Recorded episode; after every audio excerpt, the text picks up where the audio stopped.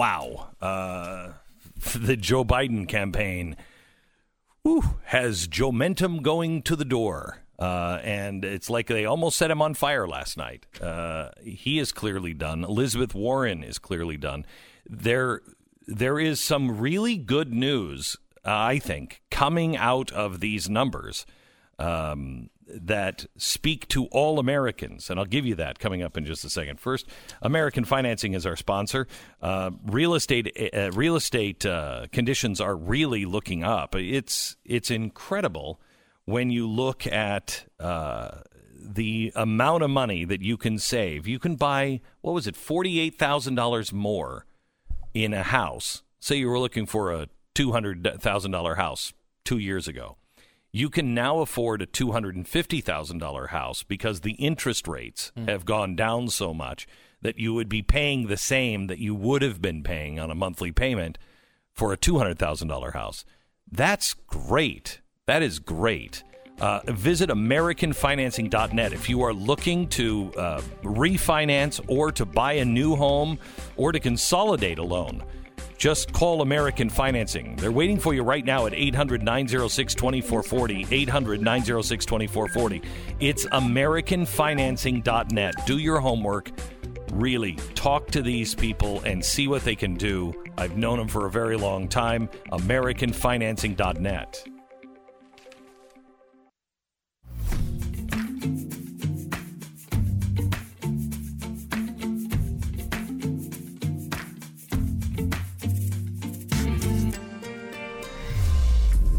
fusion of entertainment and enlightenment.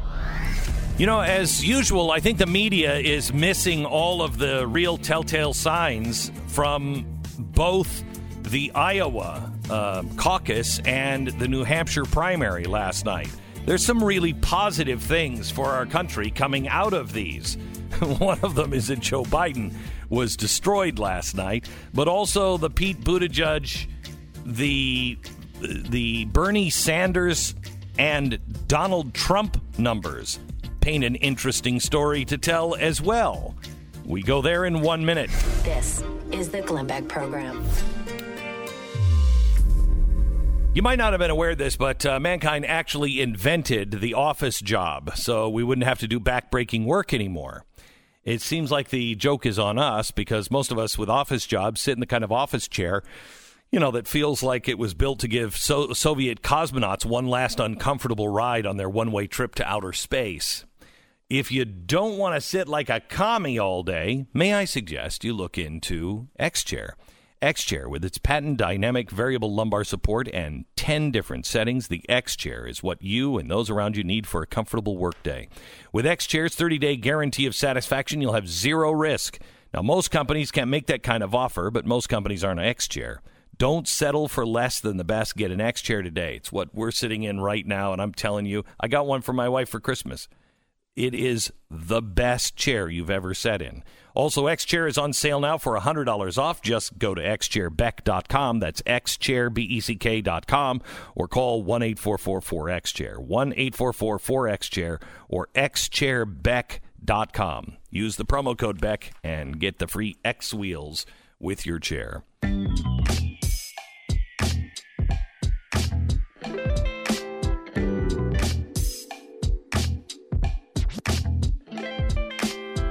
Well, it it uh, came out very much like Iowa did.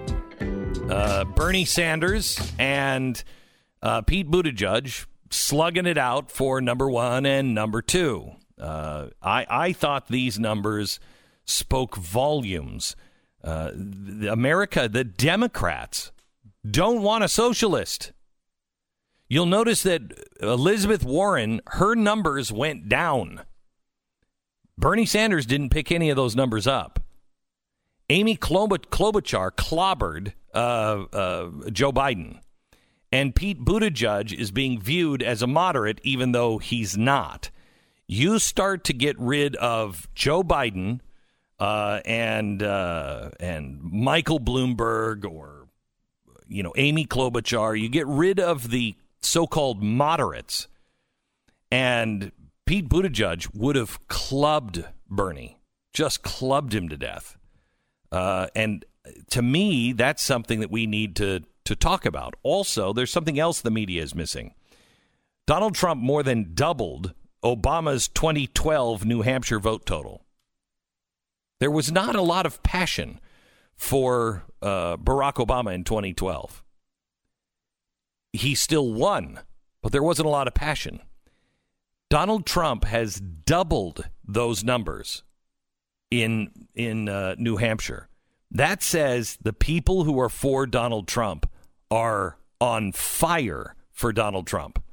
The turnout for the youth, uh, what was it, 18 to 30 year olds, was actually down by two or three points uh, from uh, from the 2016 election. They expected it to be 20 points higher. There is no revolution going on here.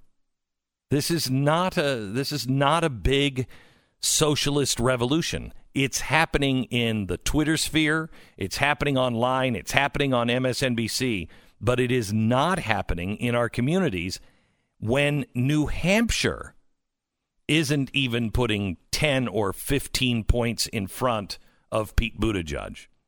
We go to Steve Deace uh, from the uh, Steve Deace uh, program here on Blaze. He follows this program live every day.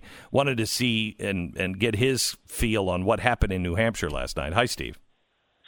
Morning, uh, Glenn. And, you know, the big takeaway I see is the winning vote total Bernie Sanders had compared to what we've seen in recent cycles when there's been multi-candidate fields. Like what Sanders did four years ago is irrelevant because it was just him and Hillary head Correct. to head. Correct. But if you if you go back to 1996, you'll see a pattern, and that is whenever the winning vote total is depressed uh, in its overall amount, that party loses.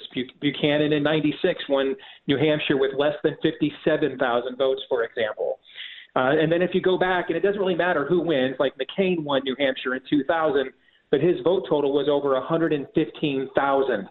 And then you saw George W. Bush ultimately win that election. So whichever party has a surge in the vote total of its winner. Donald Trump was well over 100,000 back in 2016, for example. Whichever party sees a surge in the vote total of its winner in New Hampshire tends to go on and win in November. And what you're looking at with, with Bernie Sanders is what I was telling you back in Iowa. This is 2012, but there's no Mitt Romney. They, they thought that was going to be Joe Biden, and and they don't have that candidate right now. And so Bernie Sanders is winning, pardon the Soviet pun, a bunch of Stalingrads here. He's winning wars of attrition because his base shows up no matter what, while everybody else is sort of figuring out, hey, who else are we going to go with? Is it Rick Santorum? Is it Michele Bachmann? Is it Rick Perry? Well, now the names are Pete Buttigieg and and Elizabeth Warren uh, and Amy Klobuchar, who nobody knew what a Klobuchar was a month ago. So, big picture takeaway for your audience they've got uh, the left media and the Democratic Party has between now and Super Tuesday on March 3rd to take him out. If you go to the calendar on Super Tuesday, there's a lot of southern states there that Pete Buttigieg has no chance to win. All right. And so if Bernie Sanders wins just as New England states and California, he's going to be the nominee. And you're going to see them begin to start make, making peace with it and retconning him uh, from March 4th thereafter. But between him now and March 3rd, uh, it is open season on Bernie Sanders, and they've got to come up with a candidate that they can rally behind. That's not him. Do you think that's Pete Buttigieg? No. I think Pete Buttigieg is largely a, a, a fascinating. The same people that voted, the same white suburbanites and exurbanites who voted for Barack Obama without knowing what a Jeremiah Wright was or betting his record because they wanted to break the racial barrier is who's voting for him now because they want to he's the virtue signaling candidate of this cycle they, they just want to say hey i'm not homophobic uh, but if you look at the college campus communities and those places, uh, the urban areas, he doesn't have a lot of support there. And now we're going to go to South Carolina. He has no chance to win there. And then we from there we go. Other than the Nevada caucuses, there's going to be a lot of southern states here a lot of uh, black voters who are socially conservative. He's a no go, no fly zone right away. And I think you're going to see him remain relevant because of what he's already done. But, but there's not too many states between now and Super Tuesday that when you look at the calendar, you think, yeah, I think Pete Buttigieg could win there. So, so who is there? Because I, I just I'm watching Amy Klobuchar. She is just not somebody who's going to win. I mean, I watched her last night give her her speech, and it's just I just don't see a a president Klobuchar. So who is it? I think that's the problem. I don't think there is a logical one. I think Michael Bloomberg, you know, I mentioned to you this uh, a few weeks ago. I think his play was for Super Tuesday to start to see if I can buy a pr- primary wins in places like Oklahoma and et cetera with huge, massive television buys. And but the problem is, you know, he's he's a he was a terrible Republican. He's an even worse Democrat. He's not an inspirational figure at all. He's he's even more socially awkward than Elizabeth Warren. Mm-hmm. This is why I think he is. This is why I've been I've been tweeting out for the last couple of weeks, Glenn.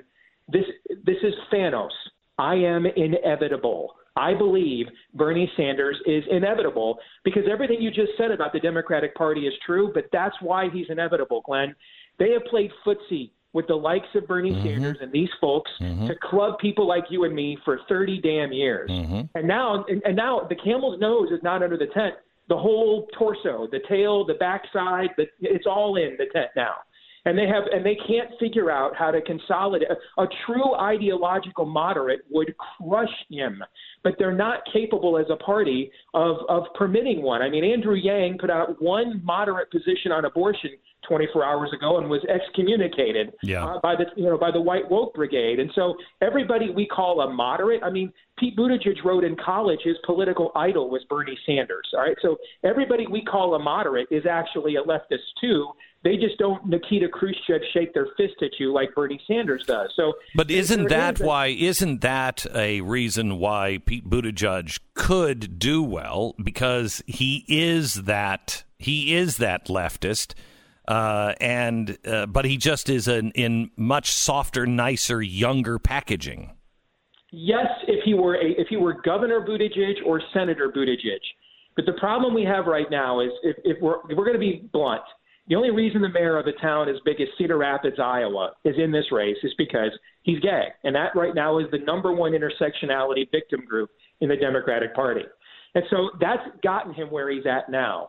But now we reach where we go where the map pivots south and we go to that's the biggest argument against him. And so what got him in the door in Iowa and New Hampshire and made a whole bunch of people say, yes, I finally get to convince uh, MSNBC I'm not a homophobe is now what is, is, is too expensive of a cover charge for him to pay to go into the bar from South Carolina, Alabama, and all those states down south between now and Super Tuesday. His biggest strength becomes his biggest impediment.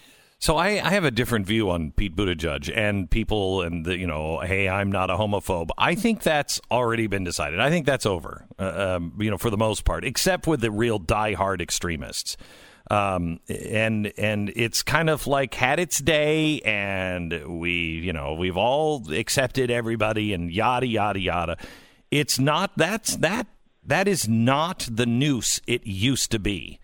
Um, you say one thing wrong, and it used to be an absolute noose. Now it's kind of divided, I think, on the left to where uh, there are others that are saying, you know, why are you getting all the special details and the special laws yes. and the special everything? So I think yes. there's. I think there's the um, there's the, the, it's a double-edged sto- sword inside of his own quiver of yes he's gay but yes is he is he an extremist uh, like you know like we have seen in the past?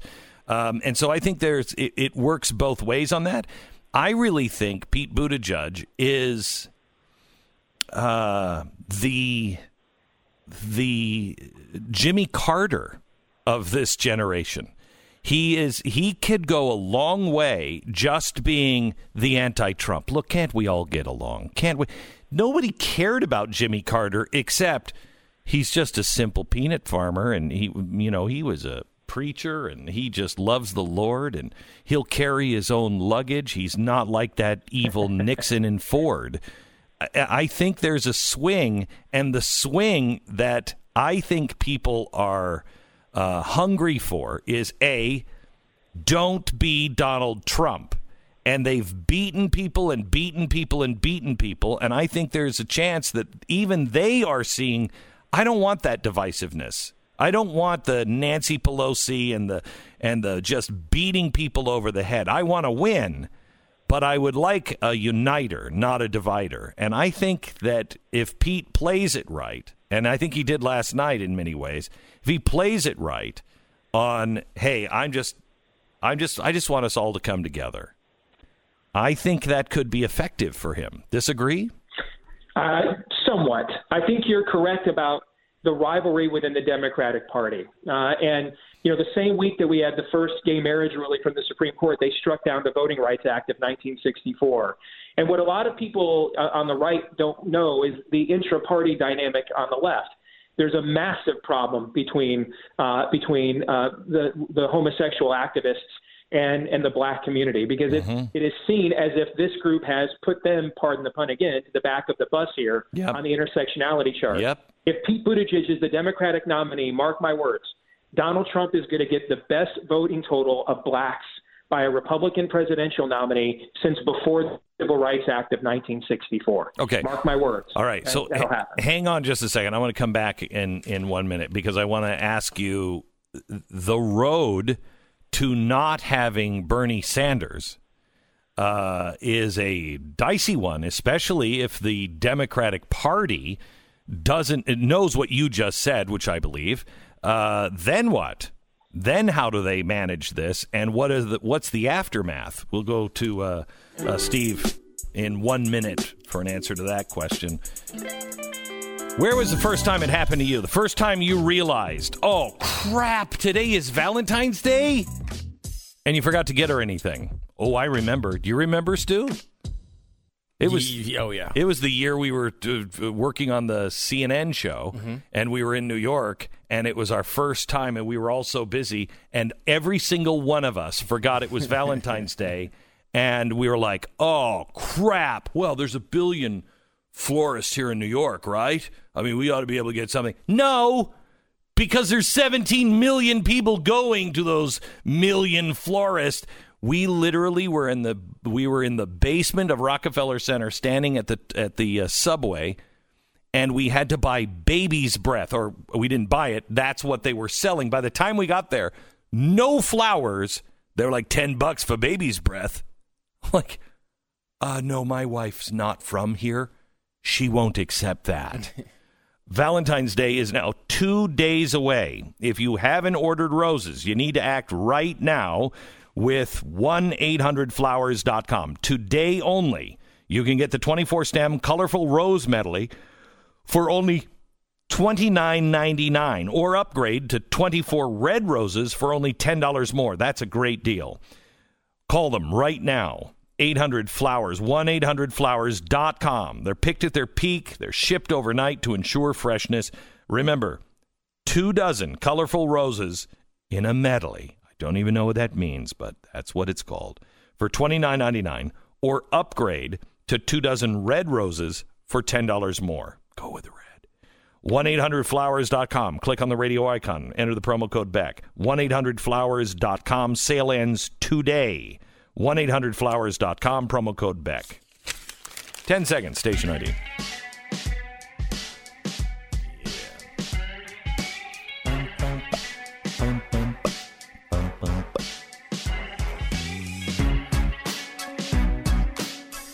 So, Steve, let me start with the question uh, of how does the Democratic Party, which I completely agree with you, I found some old audio. We should play that today.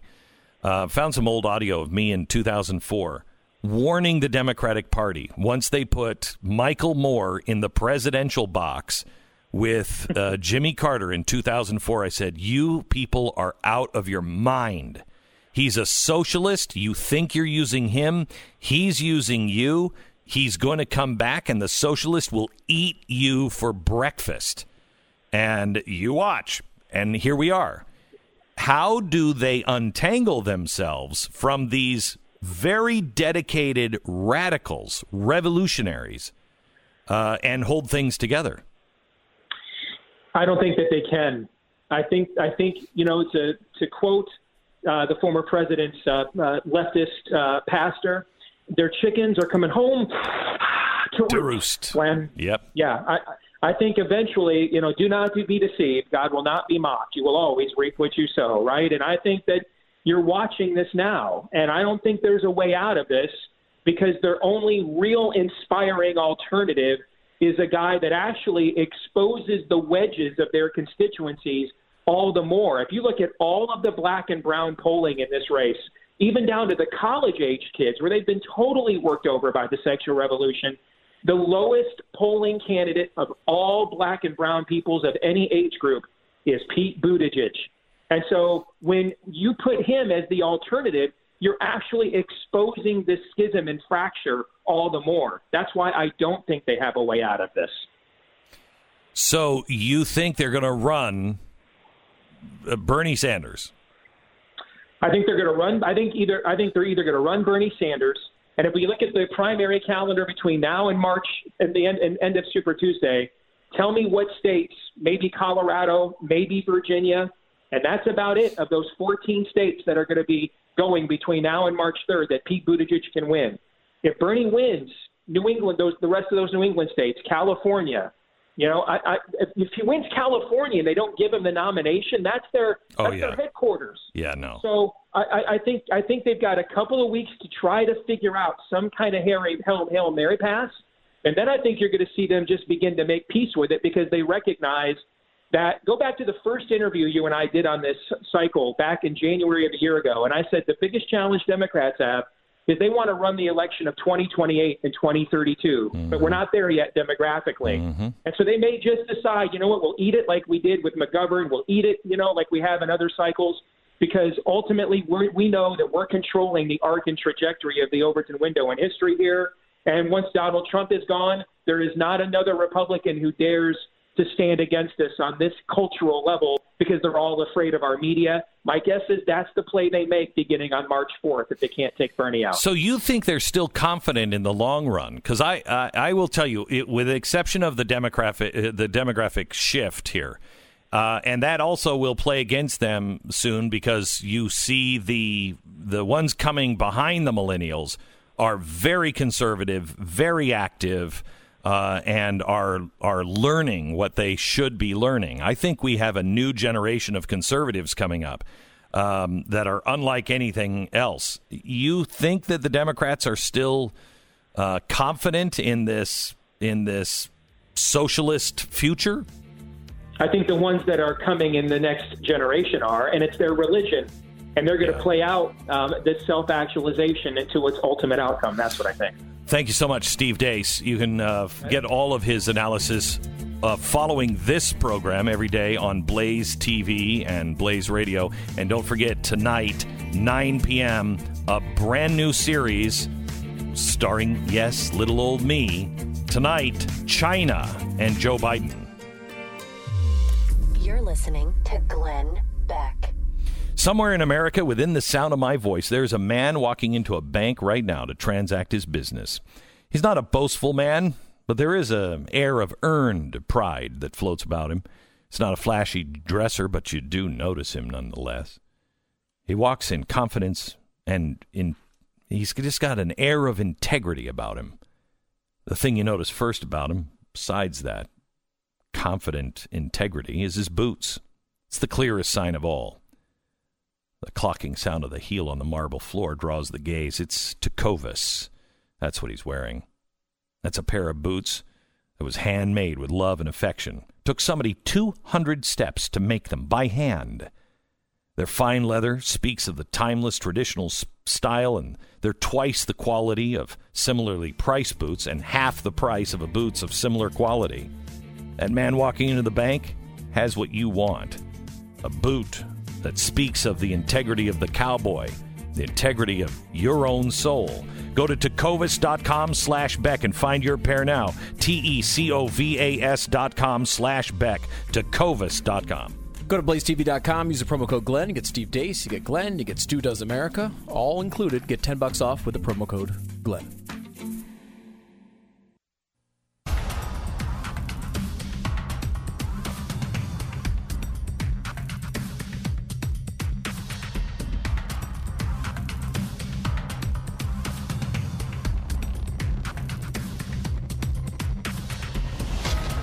This is the Glenn Beck program.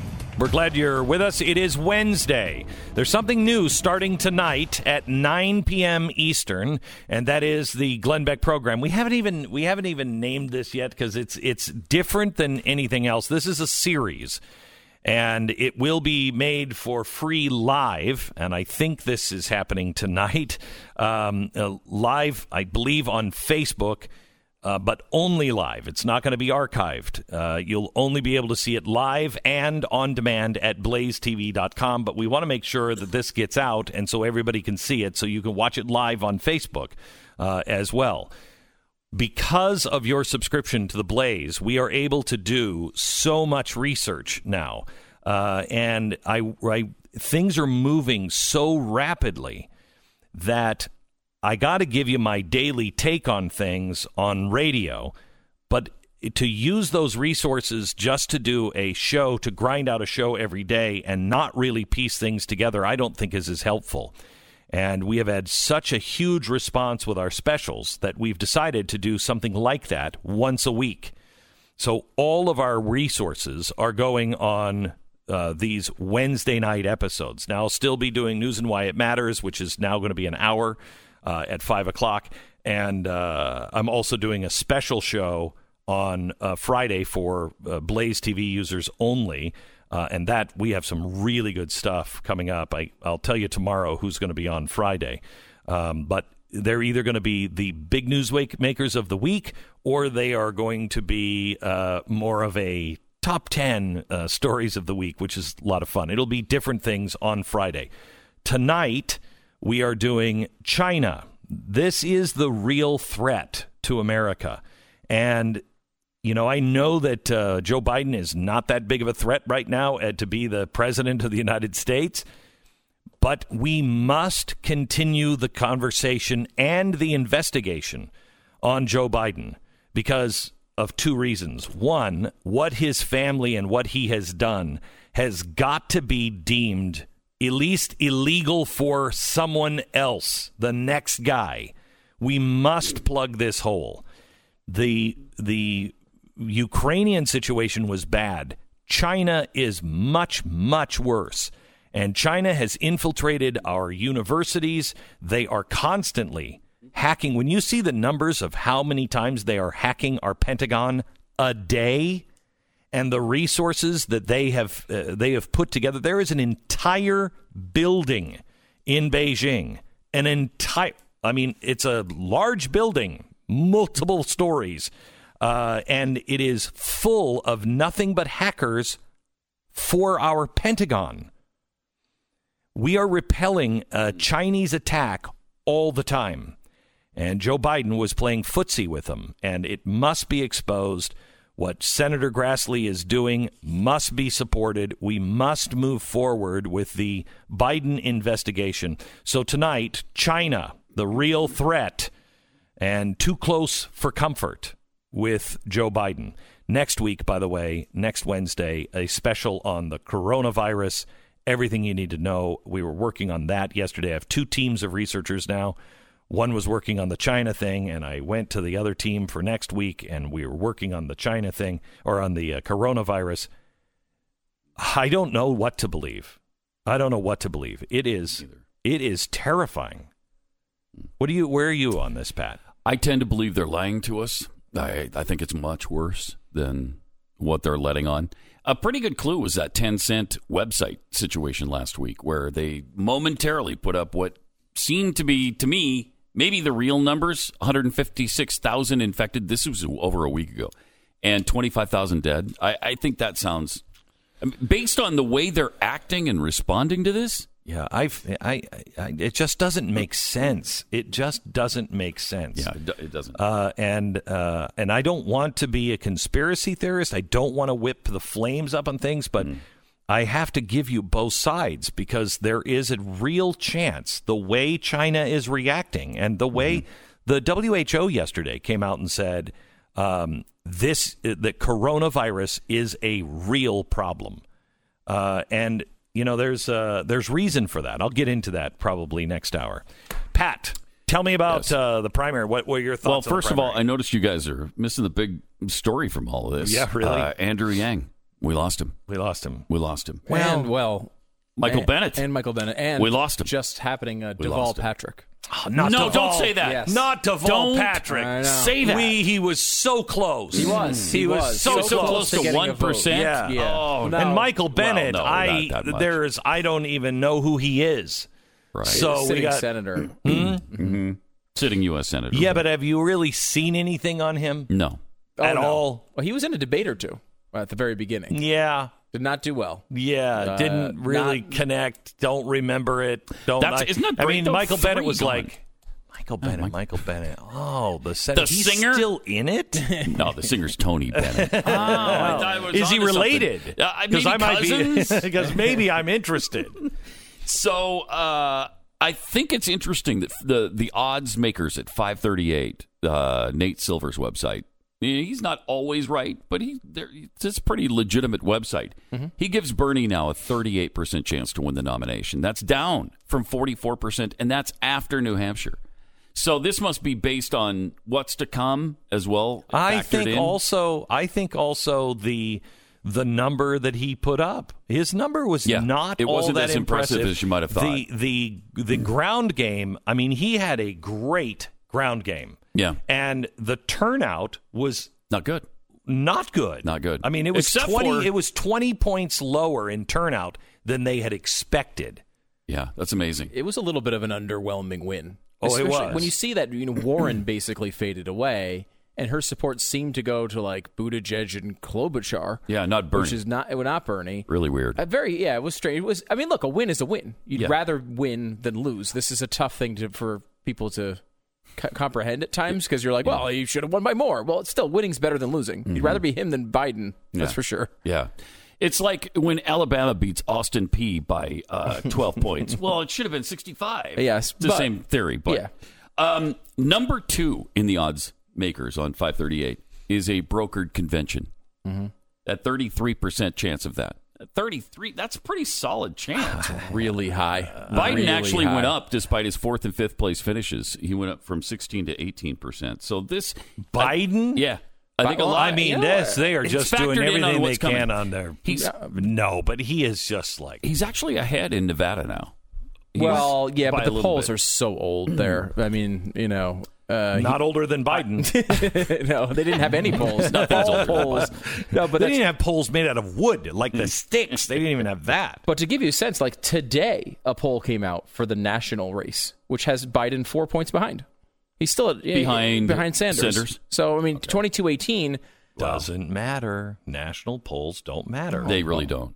Because we don't. don't have a national election. right. It's true. However, I mean, it does. it- it- it- yeah, I, I, I think we want to go back to you playing how Elizabeth Warren was definitely going to be the nominee. We're going to go back to that clip. Which clip do you want to go back where you mispredicted this election? I which, never, which arrow should we I go to? I have never, I mean, ever said I was good at predicting No, politics. I know, am but you, the but you can mock. Uh, you can mock all the. No, I'm not. I'm mocking you for being wrong again. I Or in- what, what was I wrong on? I said Bernie Sanders was going to win. I did think he was going to win by a little bit more, though. I will say, this is a, it's a good I have to tell you, say. I- I it's a well That's really crafted defense. Thank yes. you. I have a uh, look. You can get well crafted def- uh, defense anywhere. Anywhere. That's true. You can get that with Okay? Rush. Right. You get don't need with- that here. You don't need that. You want that? You get that from Hannity or Rush.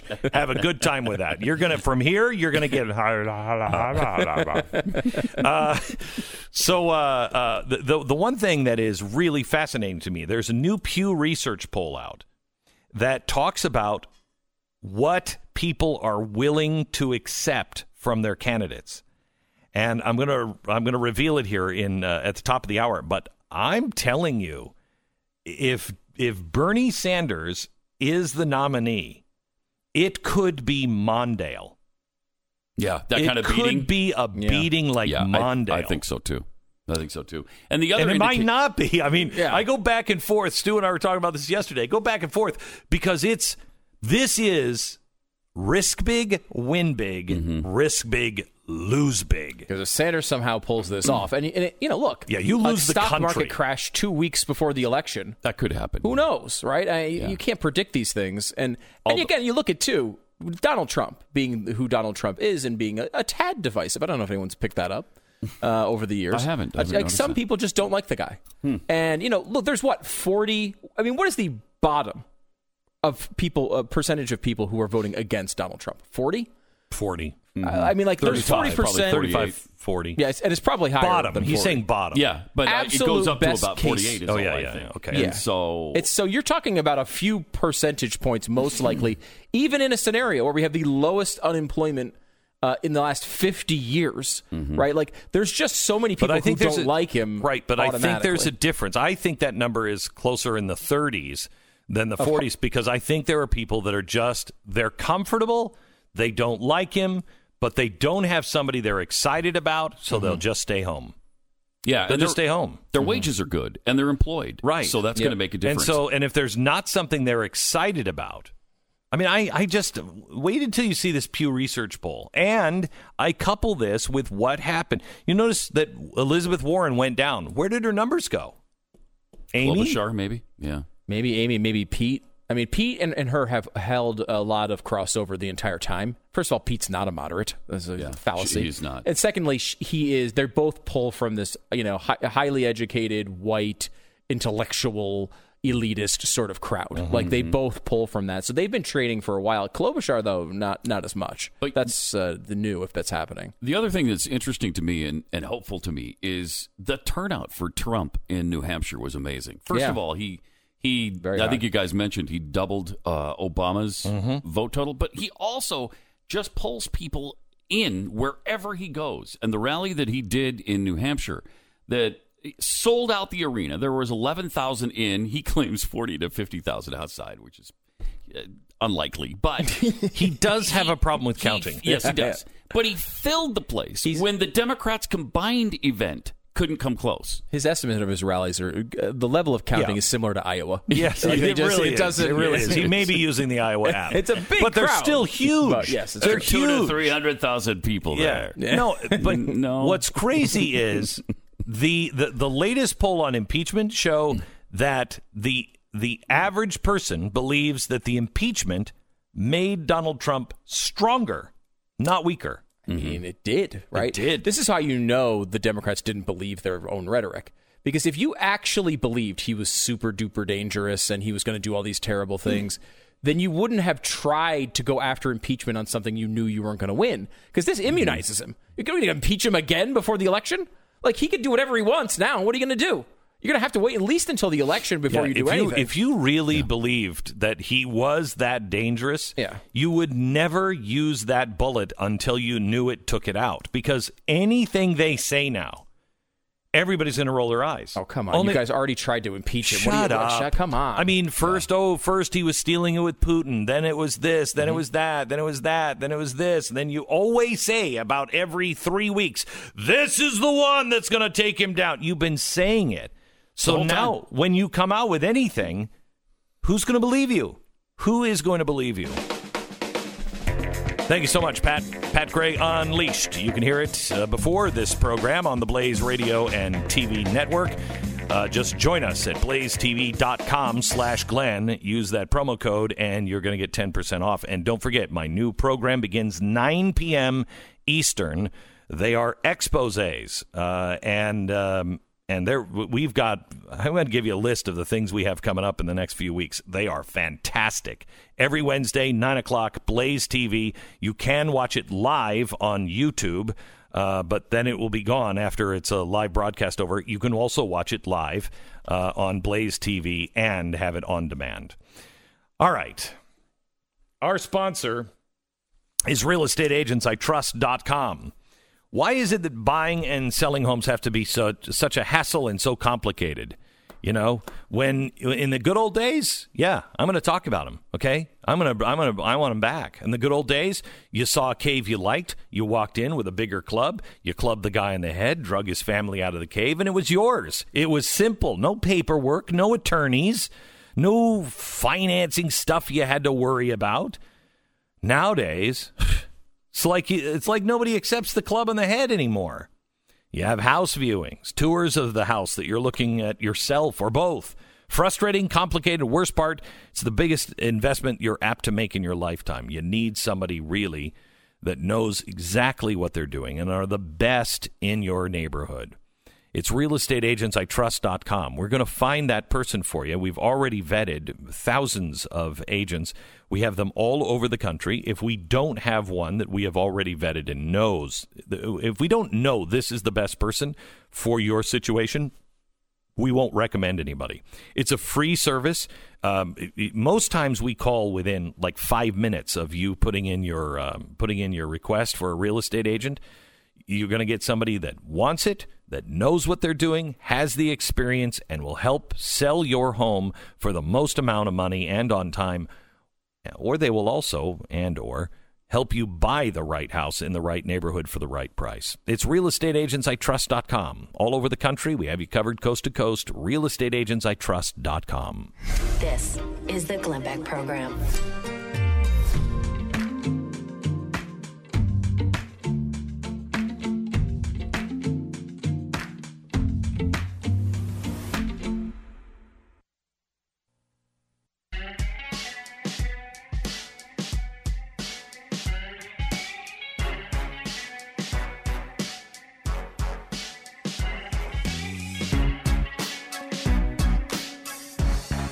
I have good news and bad news for you. Uh, which do we want first? Good news or bad news? Uh, start with some good. Good news.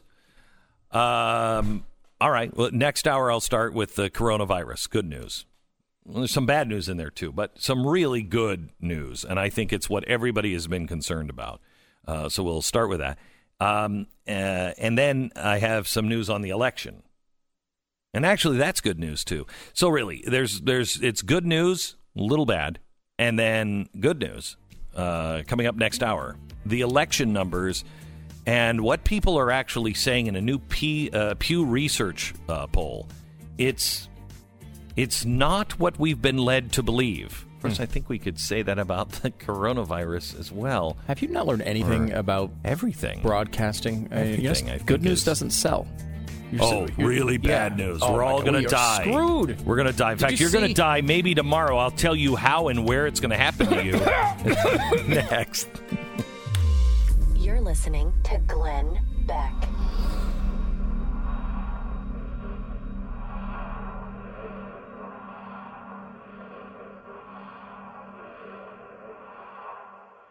All right, new year deserves a new pair of Tecovas boots. Start strong with that feeling of confidence and comfort that only comes with a real high quality pair of Western boots. Even if you've never worn cowboy boots before, Tecovas has the perfect pair for you. Tecovas boots, they're made to honor the cowboy in all of us. And I don't care where you live, there is a part of you that's cowboy, honorable in your daily dealings, authentic in the way we live, committed to the ideals that built the greatness that is America. And every pair is handmade with high quality, full grain leathers by world class bootmakers with no shortcuts or compromises ever. The styles are classic and handsome up any room they're in, and when you wear your Tecovas, I mean, you shouldn't kick down any doors, but it's good to know that you probably could. Tecovas, they haven't forgotten about middle America. Instead, they cut out the middleman, so you pay a fair price. Plus, free shipping and exchanges makes it simple. So find your pair at tecovas.com slash Beck. That's T-E-C-O-V-A-S dot com slash Beck. Tecovas, Western goods for new frontiers. Uh, we have a new Gallup poll out that is really amazing, and uh, the uh, the story about it is just as amazing. Written by Gallup uh, at Gallup.com, and it's socialism and atheism, and uh, U.S. political liabilities. Are they still political liabilities? What are women? If you're Jewish, if you're black, if you're old or young, what are the liabilities? Broken out with Republicans, Independents, and uh, Democrats, and it is fascinating to see. Uh, does it include uh, gay voters or gay candidates as well? Is Yes, that it one of does. The categories. Yeah. That'd be interesting Yeah, to gay see and that lesbian. broken Yeah. broken down by race. Because this keeps coming up. Oh yeah, no wait, I'm and- curious to hear wait that. until you see. Wait until you see. America doesn't seem to be the place that uh, that everyone says it is. Hmm. It's really quite remarkable. Uh, we have that coming up in in just a second. Uh, stand by. Also, news on the coronavirus coming up.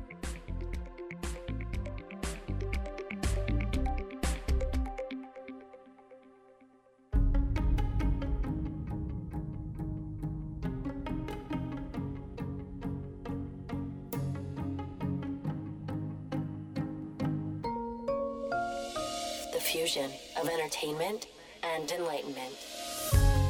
Well, hello, America, and welcome to the Glenn Beck program. Really glad that you're here. We have some good news, I think, on the State of the Union. Uh, I think there's some things that came out last night that shows the state of the Democratic Party and and socialism. But there's also a new Gallup poll out that confirms exactly what I saw happening last night in Iowa and in New Hampshire. And we'll start there in 60 seconds. This is the Glenn Beck Program. So, do you have big Valentine's Day plans with that special someone? Do you have the dinner plan yet? Still, you get that done? Oh yeah, Yeah, yeah, yeah. Uh, Taco B- Bell. It's a Mexican. Really? Mexican. Yeah. Uh, it's with an E though, isn't it? Taco Bell with an E. Bell. Yeah, The belle of the ball. Yeah, so Taco it's it's a southern taco place. Mm-hmm. Uh, just Southern Belles like to go and have their. I I'd I'd like some. I'd like that new Dorito Crunch taco, please. Valentine's Day is two days away. Uh, there's still time for you to make sure that you don't miss the uh, don't mess the whole thing up. If you haven't ordered roses yet, what are you waiting for? 1-800-Flowers.com. Today only, you can get the 24-stem colorful rose medley for only $29.99, or you can upgrade them to 24 red roses for only $10 more. It's Valentine's Day. Get the red roses. Just trust me on this. Roses, 1 800 Flowers, picked at their peak, shipped overnight to ensure freshness. This is one of the better deals that you're going to get on roses, especially with Valentine's Day looming so closely. Um, and if you're looking for roses, but if you don't, you know what? Maybe she didn't like roses get her something else. Uh, there, all kinds of, you know, there's food, there's treats, there's beautiful bouquets of all kinds of different flowers. You will find it all at 1-800-Flowers.com. Click on the radio icon and enter the promo code Beck and you'll save a ton of money. Order today, save at 1-800-Flowers.com, code Beck. 1-800-Flowers.com, code Beck. Hurry, this offer expires today.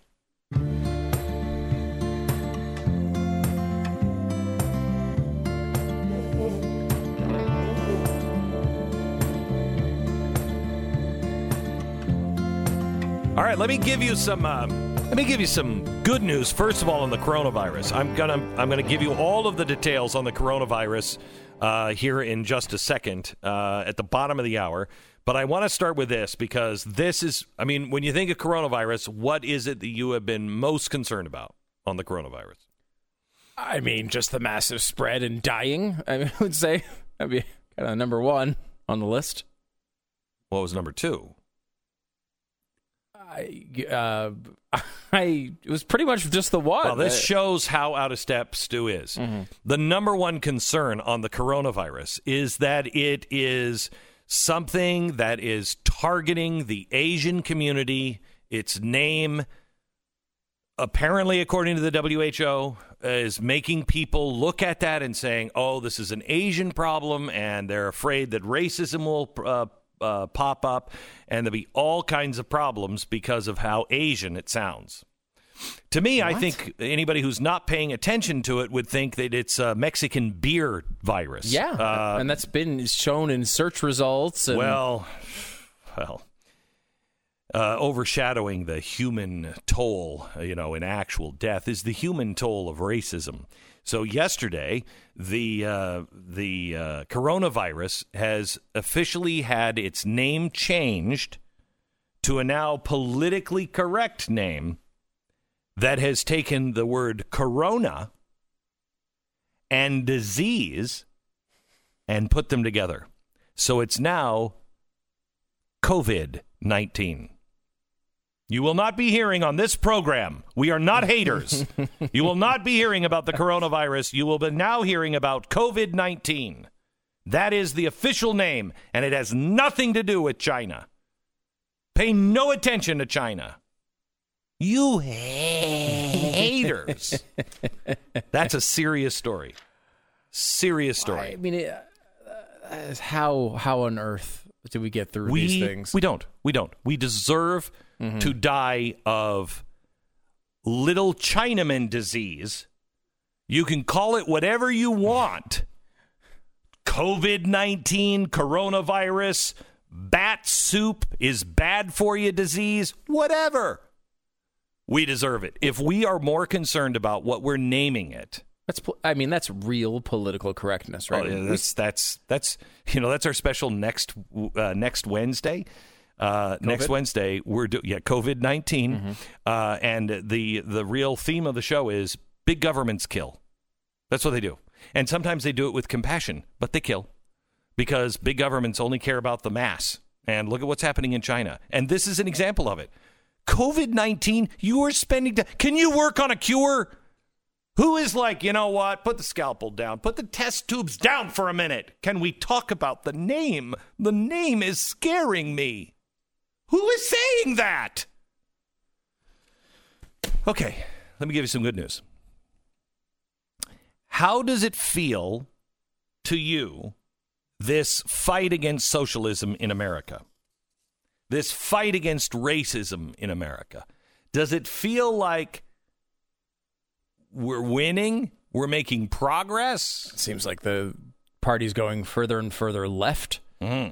Uh, to a degree that was almost unthinkable. I mean, we've used this example before, but Bernie Sanders in 2013 proposed Medicare for all and could mm-hmm. not get a single co-sponsor mm-hmm. on the bill. Mm-hmm. Now, everyone in the race, the 50,000 people who ran, are pretty much on on on board. All right. And it seems like Bernie Sanders and all of the Democrats, they're all socialists. All of them are socialists, right? Socialists. Seems like it. like it. They're they're at least they're at least holding on to the socialist truck on a skateboard. So they're just you know, they're skating behind that truck. Right?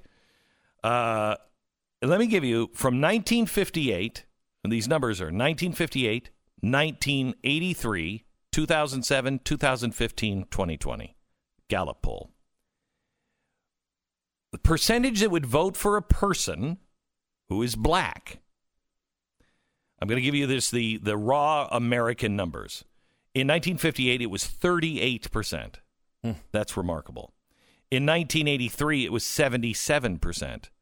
Today it's uh, or then I'm sorry 2007 94, then in 2015 92, then in 2020 96. And to be clear, the 92 is just because there was a black president that half the country didn't like. Yes. Right. So Right. It, it degrades a little bit just Correct. on on that. Catholic. I'm just going to give you the the 1958 number to the 2020 number. Catholic, 67% would vote for a Catholic in 1958. Uh, 95% would vote for a Catholic now. That's crazy. Hispanic, we didn't even poll it in 1968, uh, but it is now 94%. percent Jewish, 63% to 93. Women, n- uh, 54% to 93. Evangelical Christian, they didn't poll it until 2015, 73 to now 80. So hmm. now let me let me help you out here. Mm-hmm. Black, Catholic, Hispanic, Jewish women, all in the 90s. Evangelical Christian is 13 points behind any of those others. That's fascinating. Mm-hmm. That's not the right doing that. No, hmm. no. Uh, gay and lesbian. Tolerance, though, Glenn. Gay and lesbian started taking that in 1983, 29%. Then in 2007, 55. Then 2015, 74. Now 78. Under 40, we've never pulled it until now. Under 40 is 70. Over 70. It's a short. I mean, because it's got you got to be 35 in the Constitution. Mm-hmm. So that's a short little window there. Yep. Right in the middle of it. Over 70, only 69% of Americans want to vote for somebody over 70. Muslim, 66. Atheist, 60. The last one is socialist, 45. Now, let me It's give still really high, but I think I- but- you're giving me that as listen. good news, right? Yeah, I'm giving this to you as mm-hmm. good news. Mm-hmm. Okay, still really high, but willingness to vote for candidates with diverse characteristics by party ID. Okay. The views of political independents, I'm reading directly from the research. Now, wait until you hear this. The views of political independents fall midway between those of Republicans and Democrats for several candidate types, including socialist, with less than half of independents saying that they would vote for such a person. Independents are closer to Democrats than Republicans in their greater reluctance to support an evangelical, evangelical Christian candidate, in the greater willingness to support a candidate who is a woman, gay, lesbian, somebody under 40, a Muslim, or an atheist. As the 22, 2020 Democratic presidential primaries get underway, listen to this. It may be instructive to know that little prejudice stands in the way of Democrats, as well as national support for candidates who happen to be Catholic, Hispanic, Jewish, or female, especially young or advanced in age, could pose minor appeal problems. Being gay or lesbian, Muslim, atheist, or a socialist wouldn't cause much stir among Democrats, but these candidates could have difficulty attracting support from Republicans and to a lesser extent from political independents. So, who has the problem here? Republicans, clearly. Republicans. Republicans. Let me give this to you you're going to have little pre- prejudice. Uh, you're going to be facing little prejudice uh, if you are uh, running for the Democrats. Republicans aren't going to stand in your way, but there is some prejudice there. Uh, if you happen to be Catholic, 95 is the number for Republicans saying that they would vote for a Catholic out of 195. Hispanic, 90. Jewish, 92. Or female, 86. Uh, especially if you're young or advanced in age. 73 is for advanced age. Okay. Republicans, 73. that number for Democrats is 66. So you're going to f- pose some opposition from attracting a Republican. Uh, they're at 73% acceptance. You're at 66. Then you're going to have real problems if you're gay or lesbian because this is real. It won't cause a stir among the Democrats, Mm-mm. but uh, these candidates are going to have a really hard time attracting anybody because they're so diverse. Uh, but anybody else, you're a Republican, you're a bigot. Being gay or lesbian, that's at 89%. Let's see. Uh, if you were Catholic, it was 95 for the Republicans. Hispanic, 90. Jewish, 92. Female, 86. Being gay or lesbian uh, is uh, 89. Muslim, 88. Atheist, 69. Socialist, 76. All of their numbers are lower than the ones that, they were saying earlier are going to really cause a problem. It's very divisive, and these people won't do it. Their number, they're more bigoted than than the Republicans are on the things that they say they're all for. Gay, lesbian, Muslim, atheist, socialist. 76%. The the point that I get out of this is there is not a big movement for socialism. There is not a there is not this grand divide except beginning with evangelical Christians both sides with gay and lesbian, both sides under the age of 40, both sides over 70. Uh, one side really, I mean, it's 42 to 88 for Muslim, atheist 41 to 69, and socialist 17 for the Republicans and 76 uh, for the Democrats, but only 45 for independents. Even that, though, is remarkable. Almost one out of every five Republicans is fine with a socialist president. I know, that's crazy. That's an incredible that's number. Uh, it really is. It, it, it's interesting, too, that divide where you have characteristics, uh, religion, or lack thereof, sort of grouped together, because there is a difference there, right? Like saying you won't vote for someone because of black skin is a really I mean, psychotic, old timey view. Mm-hmm. Uh, the idea that you wouldn't vote for someone because of their religion, well, religion is is largely a, a, collection of beliefs that informs the way you act, right? That's a much more now. I don't. I don't, you know, there's always someone, right? Like, but if you if you were to say like atheist, a lot of people would not. That was one of the least popular ones on there. Mm-hmm, to take mm-hmm. that as an example, and you might say to yourself, well, atheism is is a, a system of beliefs uh, that might not lend itself to uh, support my view of religious liberty, right? now we all know we. I mean, Penn Jillette is a would be a big defender of religious liberty, and he's an atheist. But we've all met atheists that would do that, but Yeah. that's not necessarily inherent in the ideology. In a way, what is a religion but an ideology? Right. Right. So uh, when it, at least as it applies to public policy, so it's a, it's a big difference there, and they lump all that stuff together. It, it is, it's an interesting thing that is always included in these polls because it really does. I think for a lot of people, it's going to indicate how someone would act because you know that's how you would act, right? Like if you have a religious foundation, it sets the foundation for the way that you deal with whatever issue you're talking about. Um, where skin color should not be that way, and yet the left treats skin color that way. You, you know, they talk about how important uh, every cultural difference is and how that is inherent. Like skin color, that, it's not inherent in that at all. No. That's not the way that's supposed to be. No. No. But the good news is, I think, if you saw last night, Bernie's numbers are not turning out. No. They're not turning out. There is a revolution going on, but it is a very small group of people. It's not what you are led to believe by the press. It is still small, uh, it- but it is it's uncommonly large for America to be seeing this. But it's still a small number, and it's being foisted upon us by a very small group of, quite honestly, very powerful, because they are connected, uh, very powerful forces in our universities and in uh, television and broadcast. But it's only feeling like we're overwhelmed by socialists because the Democrats are being overwhelmed by socialists. They have let this small group of of rebels, uh, uh, America haters, constitutional um, imbeciles take over, and that's why you feel it's choking because it's choking them to death.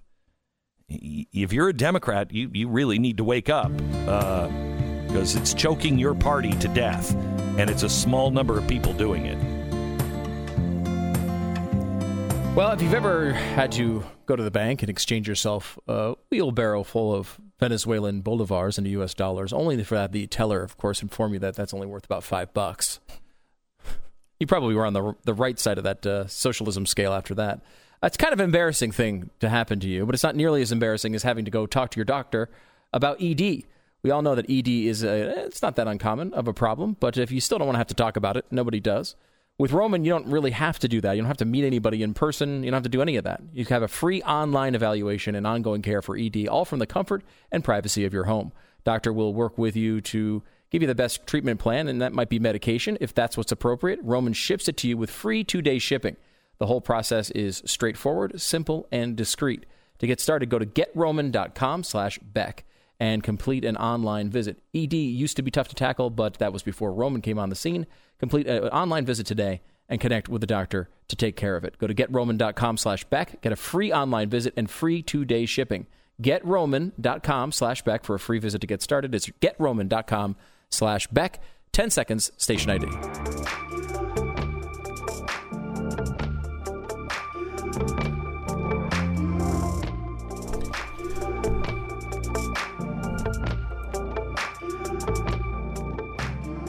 Do you feel, is it just me? Am I being too optimistic? I feel like a tide turning.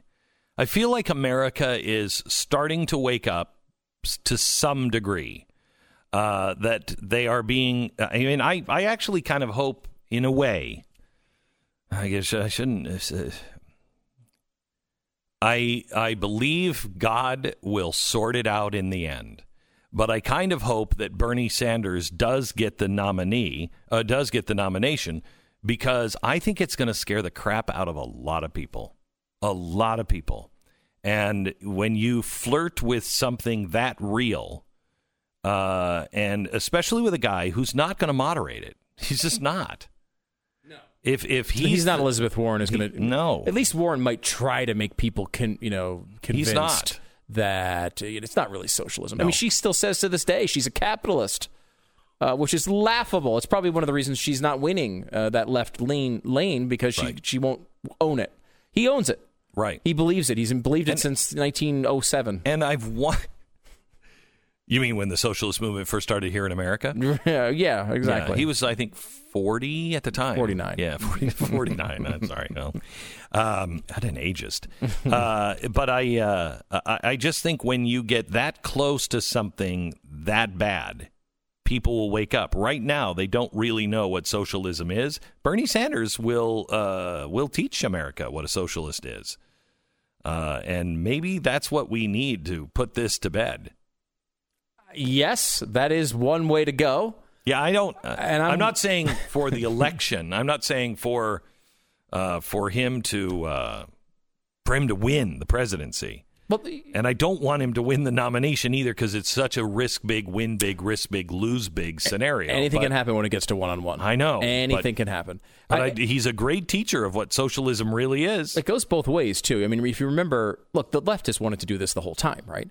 They've wanted to go towards socialism the entire time.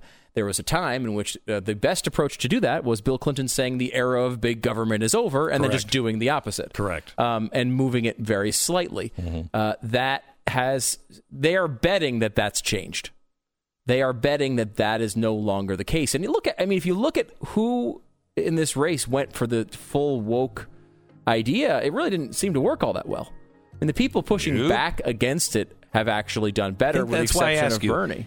Am I seeing a sea change in America? Are we starting to see the beginning of the end of this of this woke Nazi-ish kind of n- n- uh, ideology? Is it starting to wake America and they're starting to push back?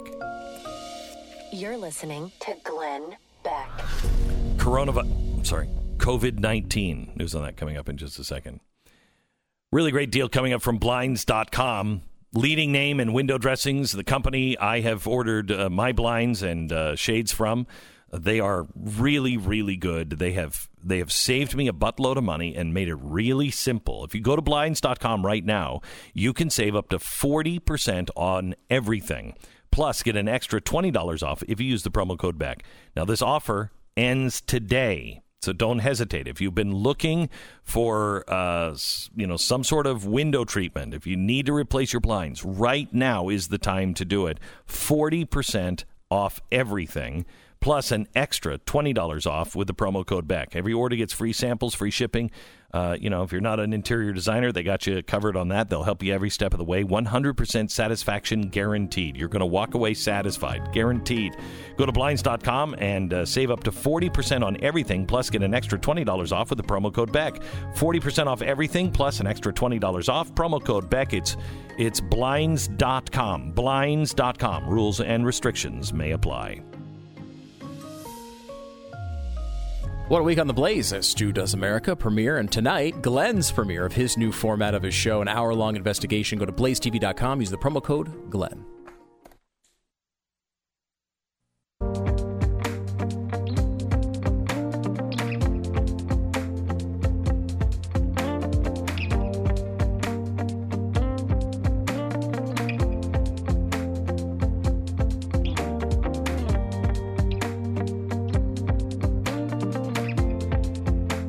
I know I need to get to, you know, the coronavirus, or now as it's called, COVID 19.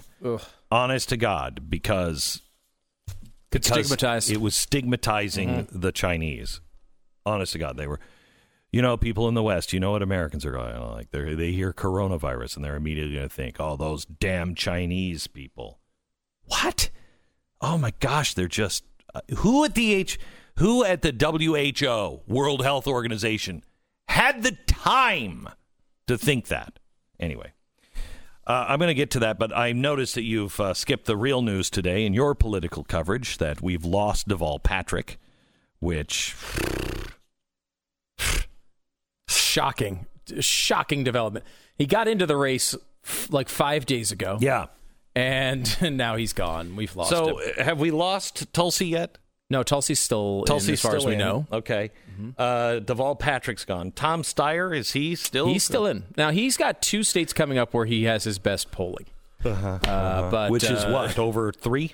Uh, you know, he's in double digits in South Carolina Shut in up. some polls. He's in high singles in Nevada. I was in uh, Nevada over uh, vacation Mm-hmm. right after Christmas, and basically you have uh, one, two different options for billboards: uh, strip clubs or Tom Steyer. Those are the two. Really? Sometimes Tom Steyer is taking his top off, so it's hard to tell which one that is actually advertising for. But Tom Steyer has blanketed that city and that state with ads, uh, doing essentially what Bloomberg is doing in every other state. Uh, so he has a chance to, I think, you know, register there. And South Carolina has been his best polling, oddly, which is it's a strange sort of formula. I think uh, why a billionaire uh, like Tom Steyer would in a state where you know the the, the large African American voting base, uh, but for some reason he's showing up pretty strongly there. All right, let me let me talk to you a little bit about uh, COVID nineteen, otherwise known as the coronavirus. Oh my gosh, why do you hate Asians so much? um, this is uh, this is a perplexing story to me, uh, and and it's because I can't figure it out. I would generally jump right to China's lying to us. They always lie about these things.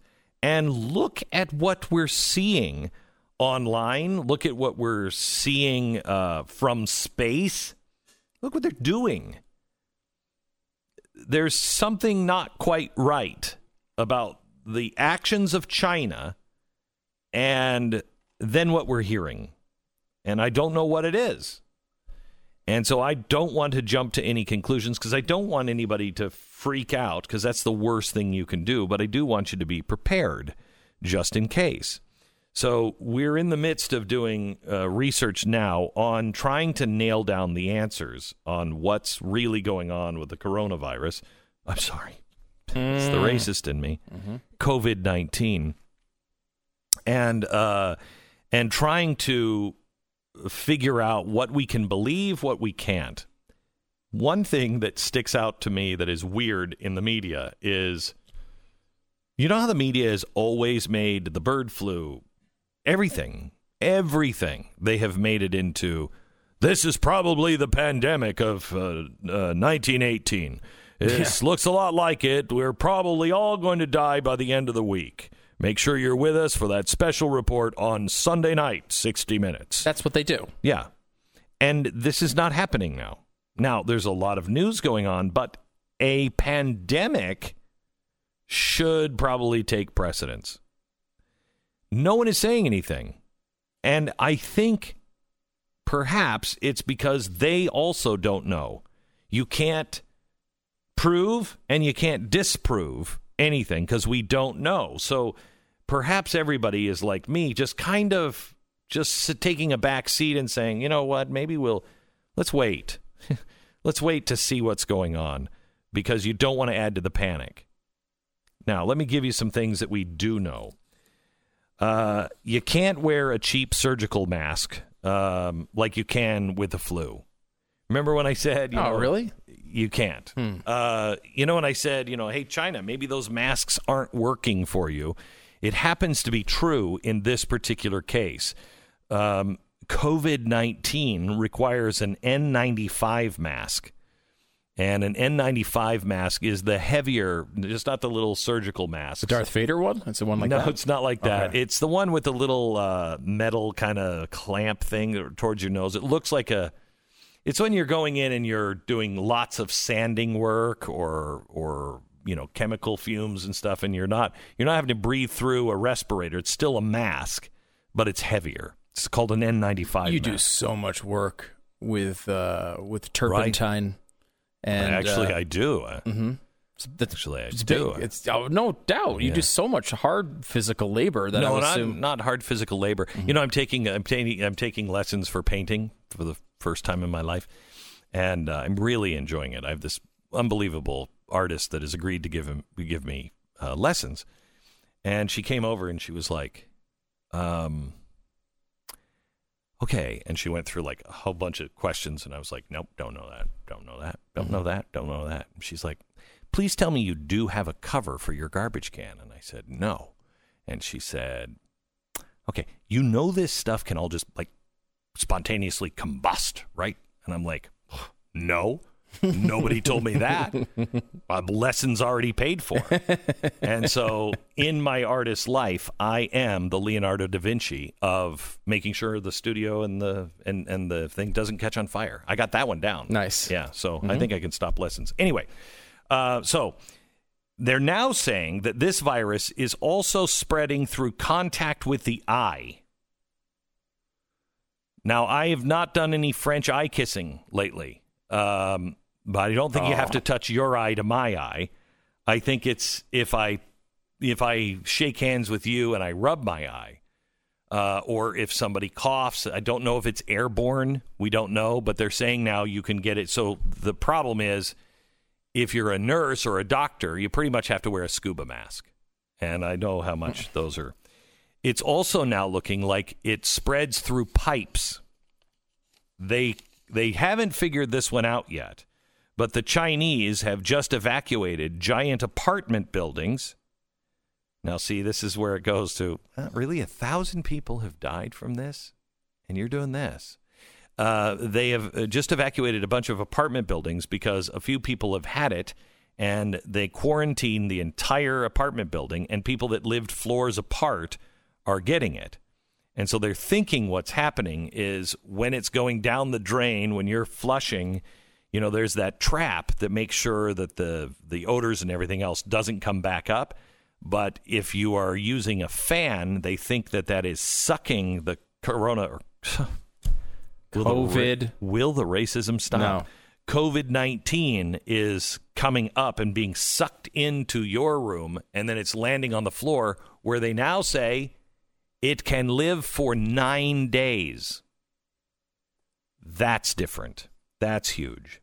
Um, the um, uh, this is a this has a higher than flu uh, death rate and spread rate. They're saying it can live nine days on the surface and be infectious.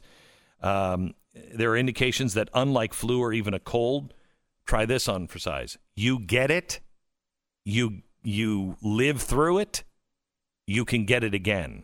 The body's not making any kind of antibody uh, for it. So that's the that's the latest that we have on what we know and don't know. Did you see the Did you see the cruise ship that now is like the cruise of death? it's not making me comfortable. We're going on a cruise here in about what a month and a half. Yeah, a different uh, different Yeah. boat. Yeah, different boat, Uh, 135 cases. Uh, they're saying right Or, uh, so far, just on this one boat. And, And here's the problem: they're out of food. No one will dock. They won't let them dock anywhere. They are running out of food. They're running out of food. They're running out of water. They're running out of everything, and nobody will let them dock. And part of the problem is this stuff can live on things for nine days. And so if they send a boat out there, you know, are you touching anything? Are you exchanging anything? It's almost like you got it's almost like you have to send a boat out with a bunch of food and then once they all take the food off, then you just have to do one of those, you know, Viking arrow flaming arrow just set the boat on fire. I think this is the time to get uh, the drone food delivery thing started. I've been wanting that Right. anyway. Uh, I've been, you know, you, Have you seen the video of the drone that chased the little lady away in China? They have drones now patrolling Yes, everywhere. I did see this. Is this that real though? I mean, I I don't believe anything that I see on the internet. But I, I, was going to say yes, but uh, can you tell? But yes, I think it is. I mean, they're talking about it. The the the Chinese are very proud of how they're keeping everybody under lock and key. I bet they are. yeah, they're very proud on how the, how well this system is. Uh, Oh, it's is working, so well. I mean, only forty five thousand cases that we know of. Uh, which again, it was probably low by uh, yeah, order of and magnitude. if they're doing this and keeping everyone in their house, how is that spreading like that? Well, I, I have seen too that they don't think that quarantine is really the right thing for this. Like, it's not gonna. You can't quarantine a giant city and stop it. It's just not the way it's gonna work. But they think. Uh, I mean, you've seen the videos, and it's so weird because we live in this era where I have. You know, you, go on the internet, you have no idea what is real. But like, they have videos of people of of of the seemingly the government welding doors to apartment complexes shut so people can't leave They have videos, as you point out, of drones following people around. There's videos of people inside their homes, and authorities come and just basically lock them in their own homes so they And can't you leave. Can't leave. I mean, that is It's bad. Yeah. Now, This is, here's- yeah, I mean, look, I, we all love to talk about the government and how bad it is. But I mean, this is what they you can do when you really give power over. These things happen. Uh, so here's the latest also from today. This one's from The Guardian. Uh, the coronavirus uh, epidemic, which is COVID 19, stop with the racism, could spread to about two thirds of the world's population if it cannot be controlled, according to Hong Kong's leading public health epidemiologist. Th- that's 60% of the global population will be infected by this if they can't contain it in China. Yesterday, according to Sky News, uh, the WHO. Now remember, these are the same people who are changing the name, so you know we don't we don't treat Chinese people differently. Crazy. Um, yesterday, they came out and the uh, the head of the WHO said, and I'm quoting: "COVID nineteen is the worst enemy you can ever imagine." and poses a greater global threat than terrorism. The world needs to wake up and be as aggressive as possible in tackling this outbreak. I don't. Uh, okay, okay. If that's true, can you stop spending the time on changing the name into something politically correct? How does that fit with what everyone else is saying? How is this fitting with our coverage?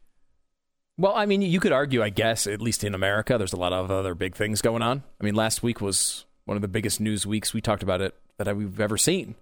You've got major elections going on, the State of the Union, the Super Bowl. You know, No. there is a lot. Uh, Impeachment. a- the Super the Super Bowl pandemic, and there was the Super Bowl. I mean, yeah, there has been a lot here. I mean, uh, I- Super Bowl in that, but it is it, it just is. How many hundreds of millions of people are across the globe watch it? I mean, it's one of the biggest events of the year. No, I, I I know that, Right. but And- I and- just and- I'm confused by the I'm confused by the response. It doesn't seem like it seems like something we shouldn't worry about. And yet you have the WHO saying what they said yesterday, and you have China doing what they're doing and probably lying to us. I just, uh, I, I guess I'm in the middle of doing research for this for next Wednesday's special on COVID 19. And as I'm looking at what is happening that we can verify, forget all the conspiracy theories. Look at what you're verifying. It doesn't match. It doesn't match what we're being told, and it doesn't match the response from media. And is media being responsible or irresponsible by not really going into this? This is, I mean, N95 mask. I would order yours today. It probably is not going to be needed. But you're not going to go to a Home Depot or any place else and get an N95 mask if this thing suddenly becomes real. Would you continue to eat uh, and drink bat smoothies? Would you think that that's a, Well, I think the where did you get the bats?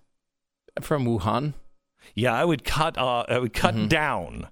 No, Maybe not a li- no Wuhani bats, I would just cut down on that. I'm not saying Okay. no, but I would cut down on that. And if you just have a local neighborhood bat, Yeah. you just pop that thing in your mouth. that's fine, right? yeah, deep deep fry those bats, Oh, work them in delicious. smoothies, whatever. A little uh, chipotle stuff. mayo. Yeah. Oh my gosh, it's delicious. Okay, hackers are everywhere. You see 20 something year old kids, they're probably hacking right now your Wi Fi system to get uh, access to your home security camera. Not to do anything bad, just because they can. No surprise to anyone living in 2020 that hackers not only do these kinds of things, but they've streamlined the process with new types of software, and they're out for everything they get their hands on. Well, you don't have to take it lying down. It's important to understand how cybercrime is affecting all of our lives in so many different ways, and identity theft is is another serious issue in this uh, on this trail. Someone's identity is stolen every two seconds, and you're going to miss something if you're only monitoring your credit. That's why there's Lifelock. Lifelock will detect a wide range of identity threats, like your social security number for sale on the dark web. And if there is a problem, their agents are going to work to fix it. Now, nobody can prevent all identity theft or monitor all transactions at all businesses, but Lifelock sees the threats that you might miss on your own. Join now and save up to 25% off your first year by using the promo code BECK at 1 800 Lifelock, 1 800 Lifelock, or just go to the website, lifelock.com. Make sure whether you're on the phone or on the internet, you use the promo code BECK, you'll save 25%. It's lifelock.com or 1 800 Lifelock, promo code BECK. This is the Glenn Beck Program.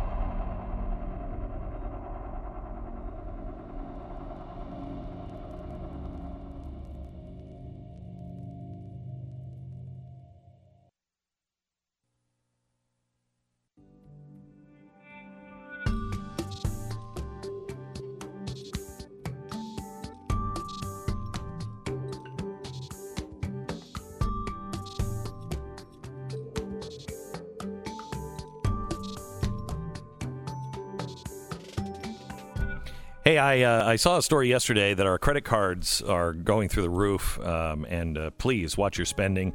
Uh, the Fed Reserve Chairman yesterday went to Congress and said, "Hey, really, you've got to reduce the federal deficit uh, because we won't be able to do anything in the You're next downturn if you don't."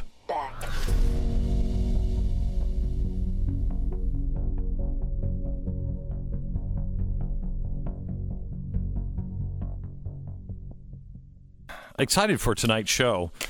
It's um, it's all because of you. If you're a Blaze TV subscriber, sincerely thank you. Um, you know, I have an amazing group of people that uh, work with me, and they are so tired. I, I tend to wear people out, uh, and um, they have just been doing amazing work. And because you have subscribed, we are going to change the way we do things, and um, we're going to give you one really knock down, drag out seconds. kind of uh, uh, researched program on one big topic every Wednesday. I'll still be doing my commentary on Blaze TV uh, every day, but this is something we're going to put all of our resources behind. And because of your subscription, I now have two teams that can leapfrog so they can each spend about two weeks getting that show ready. Uh, and tonight it is on China and Joe Biden and the real risk of China and the footsie too close for comfort with uh, Joe Biden. Tonight, 9 o'clock, you'll see it live, only live on YouTube and live and on demand at blazetv.com.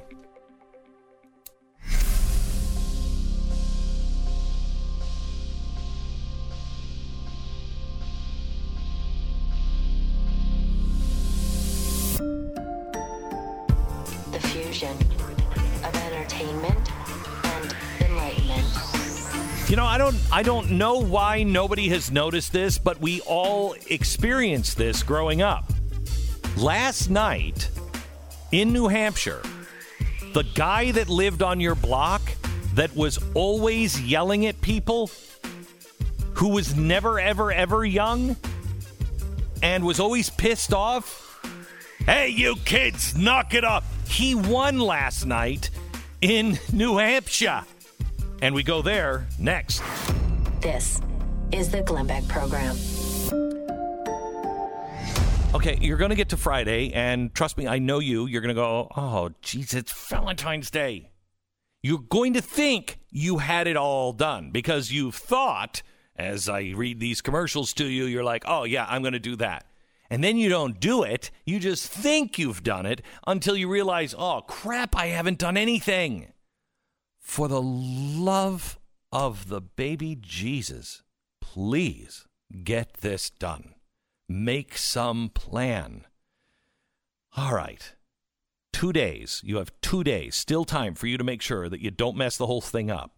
If you're going to order roses, may I suggest you you go to 1-800-flowers.com right now. 1-800-flowers.com. Today only, you can get 24 stem colorful rose medley for only $29.99, or you can upgrade to the 24 red roses for only $10 more. Roses from 1-800 Flowers, picked at their peak, shipped overnight. You just you just do it now. It'll take you 5 minutes. Just do it right now. Just go online, 1-800-Flowers.com. When you get there, click on the little radio icon, enter the promo code Beck. It'll take you to all the specials. This is today only. This offer ends today. So save right now at 1-800-Flowers.com. I've only got one more day to warn you, and then you're on your own, brother. 1-800-Flowers.com, promo code Beck. Hurry, this offer expires today. So, do you remember that old man that lived down the street that all of us kids were afraid of? And you would sometimes you would add maybe five or six minutes to your walk home just to take just to take the route that didn't pass his house. You know, you would opt for the house with a Rottweiler that was on a chain, and the chain looked a little rickety, and uh, there was a big hole in the fence in the shape of a former classmate. You remember that house? You'd walk by that house because that old man was sitting in that house and it was like he was just waiting for you. He was just waiting. His door seemed to always be just a little open, just a little bit of a crack. He was like ready to pounce when you walked by. And he was he was old when our parents were our age. He was the guy that our parents were like, "Oh, I remember. I remember cranky old Mr. Wilson." You'd be like, he was old then? Yo, yeah. He'd come out and yell at you, and he's still doing it. I don't know. Maybe.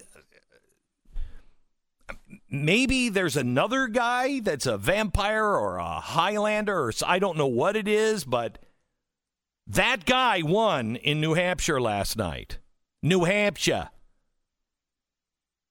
Because you know Bernie Sanders, after he gave his speech, he wanted to get into the car and he was, you know, firing up the old Buick. And he was like, oh, why aren't there any dials on the on the radio anymore? Why aren't there dials? And he couldn't hear, he couldn't figure out how to get the radio reports on how he won. And everybody in the car was like, radio, what is that? It's the same guy. That same guy that would yell at you all the time, and you would see him, and he would be in shorts and black socks, and he'd have black shoes on, but they were like the really high knee socks that, you know, only old guys in suits would wear. And you can't imagine him in a suit because, I mean, did they have suits back when he was a kid? When he was working? That had to be, what, a hundred years ago? And now he's like, these shoes are comfortable. These are the shoes everybody should have. It's Bernie. He was trying to get everybody to wear those comfortable shoes because they never wear out. I bought these shoes back in 1954. They never have worn out. Everybody should only wear these shoes. And you can borrow my socks. No, no, no, no, no, no. You ruffians in your in your tennis sneakers. You'd come you'd come to his house if you were brave or if you were the new kid that moved into the block or you were just stupid. You would go to his house on on Halloween and he'd open the door. What do you want? It's Halloween. We're all dressed as. And then you'd see him in the happy mode. He'd look at the kids and he'd be like, happy. I mean, you wouldn't know it because his face didn't change and he would still say, I got nothing, and slam the door. And you know, you know that that guy is the guy who wants the big government because if you were ever playing baseball, if you were ever playing kickball, any of that stuff, that was the guy who was like, You kids, I'm calling your parents. I know your parents, and they're not going to like it. Yeah, because they're scared of you too. So you know he was the guy that wanted rules on everything. He is the guy. He was a progressive. He had to be. He wanted everything. I'm calling the cops on you. I'm walking down the street. I'm whistling. No whistling around my house. And when you were there on Halloween and he closed it, I got nothing. Door closed. You know he was walking back to his one chair with a lone TV in the room and he's eating a TV dinner and he's like, everybody, these kids, they all want free stuff. That's Bernie Sanders, man. That is who won last night in New Hampshire. The guy who's going back to his TV dinner alone watching that TV in that old ratty chair that is comfortable in my comfortable shoes, and everybody should wear these black comfortable shoes and stop knocking at my door for free stuff. And yet, he's promising everyone somebody else's stuff for free. Thus endeth the lesson. I thought I would just pop that in today because I realized it last night when he was happy and yet he looked angry. And I thought, I've seen him before. That's Mr. Wilson. Yeah. There's only one guy. He was in your childhood, our parents' childhood, and now he wants to be president of the United States. That's all there is to it. Uh, by the way, uh, Klobuchar uh, is now going to expand her campaign after a strong New Hampshire primary. Uh, she sucked. Uh, no, did you see her her speech? I think she's really bad. she, Yeah. You know, she has a great resume. She has a great electoral history. She pretty much blows everybody out everywhere she's ever been. Okay, well, maybe but she she, also says, I mean, if I have to hear one more time Mm-hmm. that she announced her campaign in a snowstorm, I'm going to uh, Right. jump off of a building. I thought it was just me. Uh, oh, She says it Every uh, time. You're Why, like- why do we care what the weather was when you started talking about your campaign? Why would it? Why on earth would we care about that? You live in Minnesota. Of course, it was snowing. There's no other options. Get off my lawn in the snow! Get off my lawn! It's really annoying, and she has. She's very bad at the. She does. A Kamala Harris did this too, where they come up with these lines. In, you know, on the bus or in their focus groups or whatever that they think are really, really effective, and they continually repeat them over and over again in every media appearance. Every time you see them, every time she walks out, she says something like, "I may be Klobuchar, and I'm gonna be Donald Trump." Right? Just like, oh, and you're like, oh. Oh. Can she? I mean, can you even attempt to say it like a human being would say it? Can you even try? Or, you know, I'm sorry. I, I have no problem. I have no problem voting for a woman. I would have voted for, uh, um, oh, what's her? She Hillary Clinton. Heels and the. oh, uh, for you, Kamala Harris. um, I know. no, you, you know the uh, woman. Uh, Melda. Marcos. Uh, no. Carly Fiorina. Yes, I would have voted for Carly Fiorina in a heartbeat. Mm-hmm. Okay, I really liked Carly. Okay, I think she was a real constitutional conservative. Didn't sound like it at the beginning, but I think she really was, and she had the guts to do it. I loved her. I loved her. Um, but you know, there, there, there is, there is something about some women. Just like some guys, you know, you, you listen to some guys and you're like, their voice just grates on me. You know, there's some people that have radio shows that didn't last long in radio show because their voice just grates on you.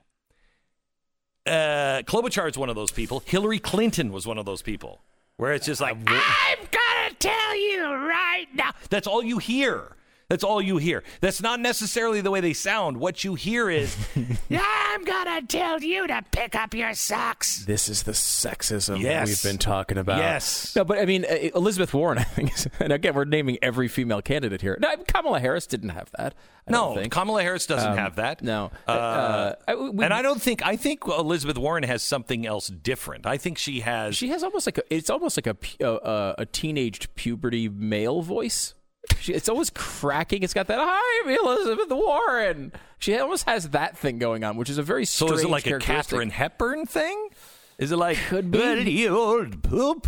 Is it kind of like that? It's uh, possibly That's what I would like Elizabeth Warren to say. If she got into a debate, she Mm-hmm. should just use all the old Katharine Hepburn lines from like on Golden Pond, where "Hey, you old poop, just stop it now." It's working better than what she's doing now. I'll say that. Anything would. Well, anything would. Anything would. But there is that, and, and, look, this happens uh, for a lot of people. It's it is it's a. I I mean, women will say that it's sexist, Uh, but I, you know, I, I you, you look at it, and I bet. No, I mean, you Barack, have that no, split. Barack Obama had the same kind of thing, except he had it with catchphrases that would drive you Yeah. out of your mind But after a while. You can. He was better at least at pulling them off. Every every candidate says similar lines at different speeches, and they everybody has their go-to phrasing. There's something about Klobuchar though; it's very stilted.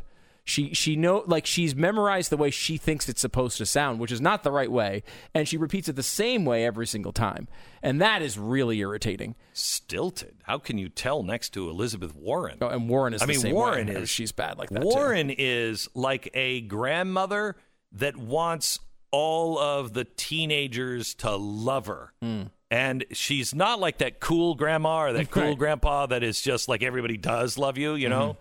Uh, she's really trying. She tries too hard. And so you're like, okay, okay, creepy lady, uh, that's enough. You know, I'm just hip with you kids too. Hello, I'm just- fellow kids. Yeah. Yeah. I mean, wow, those are snazzy sneaks. Whoa. you know, and she thinks she's being cool. That's the problem with Elizabeth Warren. For me, is she's trying so hard. so hard, So hard. so hard. Uh, and I don't understand. I mean, I, it does feel like the Klobuchar, the Clomentum that we're The seeing now. Clomentum, I like that. Yeah, that is Because now we don't have Joe Mentum. No, Joe just- Mentum is uh, Joe Mentum is done. crashed and burned. Done, yeah. the Joe Mentum ran out over the ocean. Yeah. Unfortunately, That- and crashed into the, sea. Hmm. I have a feeling the Joe Biden, uh, and it's appropriate, uh, but the Joe Biden uh, career is going to be remembered a little like the Hindenburg in the end. Yeah. Sure, it might have been great floating around for a while, but once it got over its target, it just burst into flames. It's true though, and I think uh, Klobuchar almost benefits from being so bad for so long. Mm-hmm. Like Beto, for example, comes out and he has this big run and then falls apart. Kamala Harris has a big run and then falls apart. Elizabeth Warren has a big run and falls apart. All these people had these rises and then falls. Well, Klobuchar was smart. She never had the rise. yeah. She just didn't do Look, anything I'm for just, six months. I'm not better. I'm not worse. I'm just exactly the way I was in the snowstorm. Everyone, I'm only looking good because everyone else is burned to the ground. Yeah. I and mean, that's the, a- that is the problem because they're nobody's really taking it. Everybody's like, "Uh, okay, well, try her maybe. Right, we're like, well, we got we don't want to. You got a socialist. You Yeah. got Buttigieg, who's like 12 years old. I think he's rode his bike to the the, the, the rally. Ching ching! I got a new bike bell, boys. And who else are we gonna have? Well, Klobuchar. We haven't heard anything bad about her yet because we haven't heard anything about her yet. so let's try that one. telling you, it is shoe shopping. They are like women shoe shopping. They're going to try them all on, and in the end, they're going to go, you know, I don't think I need new shoes. That the, sexism is there again. Look at that. That's right. That's right. And I'm going to say it coronavirus. I don't care. I don't care how Poor Asians. anti Asian that is. You're supposed to call it COVID COVID-19. 19 now. Mm. All right, Jerry is as tough as they come. He grew up on a farm. By the time he was uh, by the time he was an adult, he was almost in superhuman shape. The kind of guy I hated. He would work, uh, you know, long hours on the farm, and he liked it. Kind of guy I hated. He played soccer, boxing. He was not the kind of guy that would beat me up, but I always thought he would. He raced motorcycles and cars, and this is where his trouble started. Um, and I'm not making this up. Jerry was in a collision at over 100 miles an hour, which he survived. Uh, and while he was recovering, he was struck by lightning. Shut up, show off. Anyway, five years later, he fell on a 72, uh, 7200 power volt cable and was electrocuted. Oh, yeah, he's still walking around. Well, he had to have a year of morphine, decades of ibuprofen, enormous amount of pain. He finally discovered a relief factor. He is living mostly pain free now, and he's a pastor. Well, you'd of course turn to God if that was happening to you. Jerry got his life back, and so can you. I've gotten my life back. It's tremendous. Please just try it. Relief Factor attacks the inflammation that causes much of our pain. Well, in his case, lightning bolts cause most of his pain. It works for 70% of the people who take it, and it costs only $19.95 to start with their three week quick start trial. If you want a drug free, natural way to ease your pain and get your life back, go to relieffactor.com. That's relieffactor.com. 10 seconds, station ID.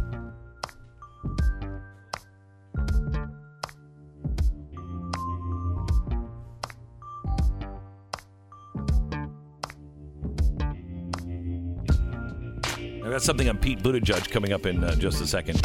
Uh, but I, you know, I'm going to work on this because I just realized he was that kid that would always get beat up that had the bike and the like the ching ching ching ching that would go by the house that the old man liked. I'm just saying.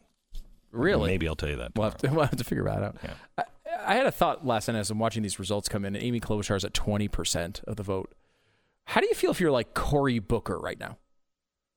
Like Cory Booker drops out of the race, what, three weeks before Iowa ish? Why would you run this entire campaign and then drop out now when stuff like this is so obviously possible, right? Like, why wouldn't you just stick in the race? Could that have been Booker yesterday? Could have been. Could it have been Kamala Harris? I mean, it could Mm. Might have have been. been. Might have been. Could have been, right? Yeah. Why would you bail? L- listen to this. This is the uh, actual results from uh, from New Hampshire last night. Joe Sestak. Remember Joe Sestak? Yeah. Now, Joe Sestak was a failed candidate in the Senate in Pennsylvania.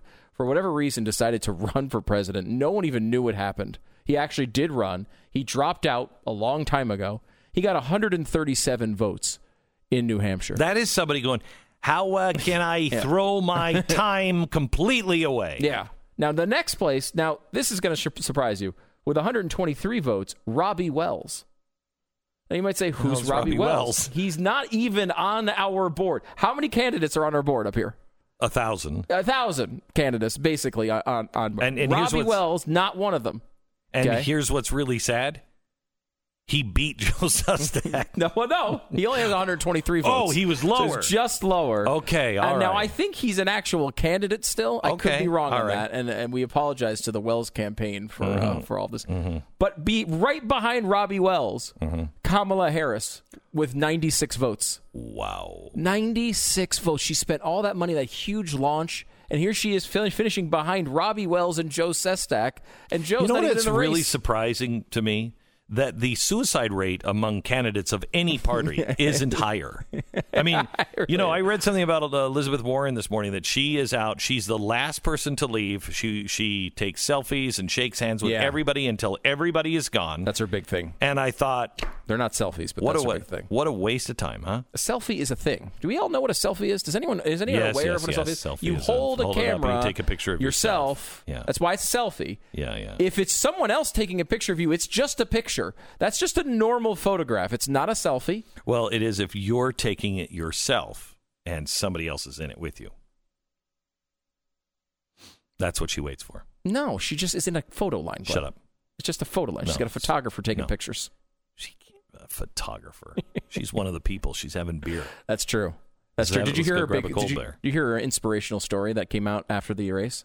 No. I was very impressed. Do we, we don't have the audio of that by any chance, do we? Uh, the inspirational story. I've heard I heard her where she sounded to me like so I just want you to know I'm a great vice presidential candidate for anyone. it did sound like what It she was did, going for. yeah. So she she has this story. She's like, you know what, we're going on in this campaign. You know why? I had a young woman walk up to me the other day. She's in college. She was struggling. She just needs someone to help her. And she said, I just looked into my account and I found I only had six dollars. But I wanted to bring you these three dollars. I, I got half of it, and I'm giving it to you because I believe in your campaign. And she's like, that shows the p- power of our campaign. Really, what it shows is you just took money from like a really poor person for a campaign that you know isn't going anywhere. and now you're going to use this poor person's $3 to pay off debt of one of your aide's steak dinner from like three months ago that you still owe. Like, that is not a good story. I mean, it is very typical of Elizabeth Warren to try to take some half of someone's money. We know that is very much in her in her wheelhouse. But I mean, this is your inspiration. Like, oh, this poor person, they could have spent it on like a hamburger so they could have eaten tomorrow. but instead, luckily, they're paying my campaign Today, debt. the good news is she uh, she lost her apartment. Uh, they repossessed her car, and I'm no longer a candidate. Right. So right. sucks to be her. Congratulations, Yeah. everybody. I don't know. I think I, that it's a sad s- sta- state of affairs, but I think if I'm a candidate and I go through this entire race and go through debates and fundraising and all that nonsense, you stay in and see what happens. Look at with Klobuchar. She was a zilch for this entire campaign, and then she gets 20% in New Hampshire. Uh, we have a uh, we have a congressman who said Democrat a Democratic congressman said Trump will demolish a Democratic Socialist candidate. We will lose 48 states. Uh, I think you're right. This is the Glenn Beck Program. You know, keeping a handle on your finances is both long and short term games. Uh, uh, there, there's a lot of factors that come into play. Um, Tesla went up 300 points, down 243 points in four days. four days. Uh, the persistent liquidity crisis of the uh, Fed's repo operation saw massive oversubscription again twice just last week. The Fed still refuses to say what's going on. The Fed came out yesterday and begged the federal government and said, You've got to stop spending so much because we're not going to be able to bail anything out. We're not going to be able to do anything uh, with this kind of debt if and when the economy turns. And the economy is going to turn. Nobody's listening. I mean, it is, it's crazy the news that's going on. And if you ever thought it was crazy before, it's getting even more crazy. When the world turns around starts going the other way, I'll stop telling you to diversify. Right now, you should diversify and make sure that you have money in gold or silver. Call Goldline now, 866 Goldline, 866 Goldline. The world's going nuts. Gold is stable. The universal premiere of Glenn Beck's new format on uh, blazetv.com and on Facebook, YouTube. Go there. If you go to Blaze PM. TV, thank you. It's 9 p.m. Well, there you go.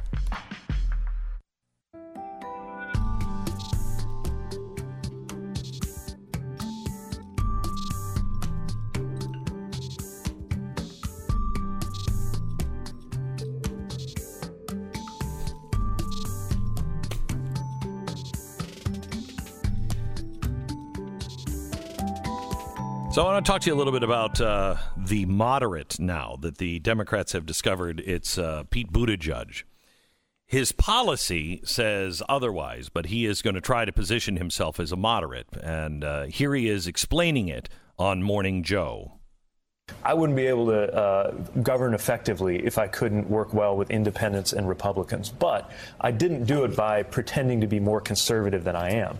I actually don't believe that the best way to reach independents today is through ideological centrism. I mean, mathematically, you, you look at the numbers in my county, and it's very clear that there are a lot of people who voted for Barack Obama, Donald Trump, Mike Pence, and me, which indicates that uh, you know voters, uh, especially voters in, in the heartland where I come from, don't necessarily make their decisions by just lining everybody up on an ideological spectrum and then looking for the dot that's closest to where they are.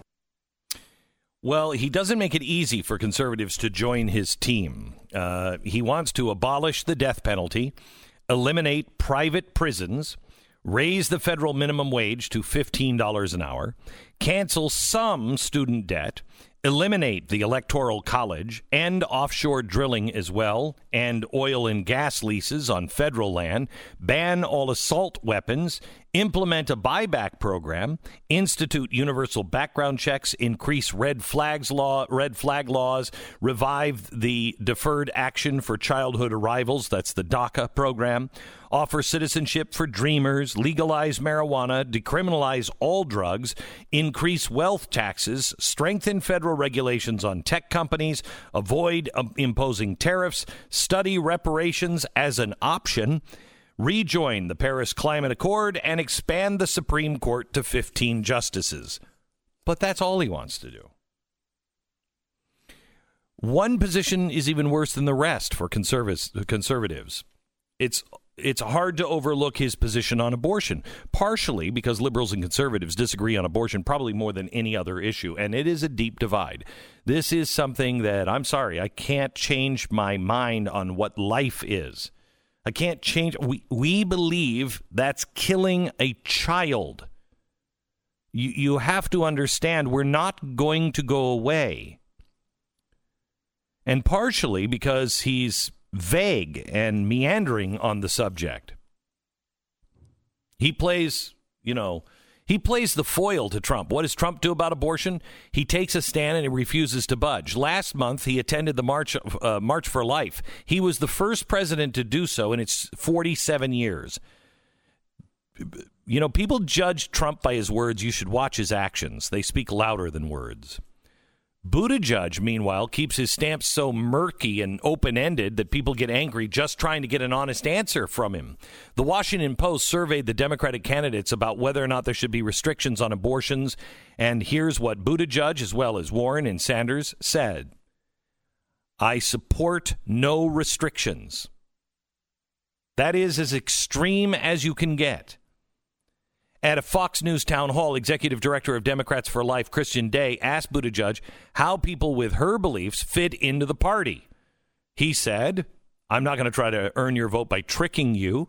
I'm pro choice, and I believe a woman ought to be able to make that decision. And I, the best I can offer you is that we can't agree on whether to where to draw the line. The next best thing we can do is agree on who should draw the line. And in my view, it's the woman who's faced with that decision in her own life.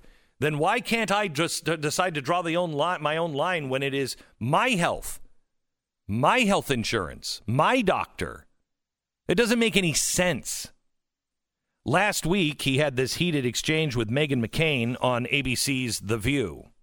Mm-hmm. Partial birth abortion is something that was coming up in, in like I said, Governor Northam. It was a huge controversy when he was running for governor. I, I think people, even Democrats, and there are a lot of pro-life Democrats in the country, want to know exactly where your line is because you will be the president if you win. Right, but my point is that it shouldn't be up to a government official to draw the line. It should be up to the woman who is confronted with the choice.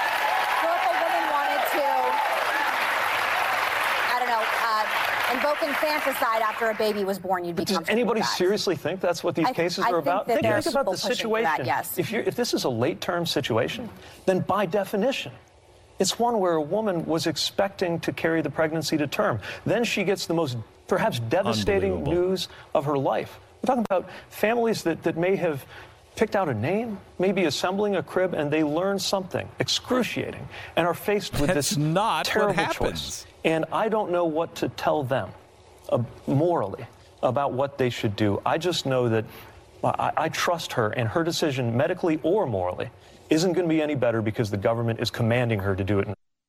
Then all I would ask is for consistent. Get the hell out of my life everywhere else.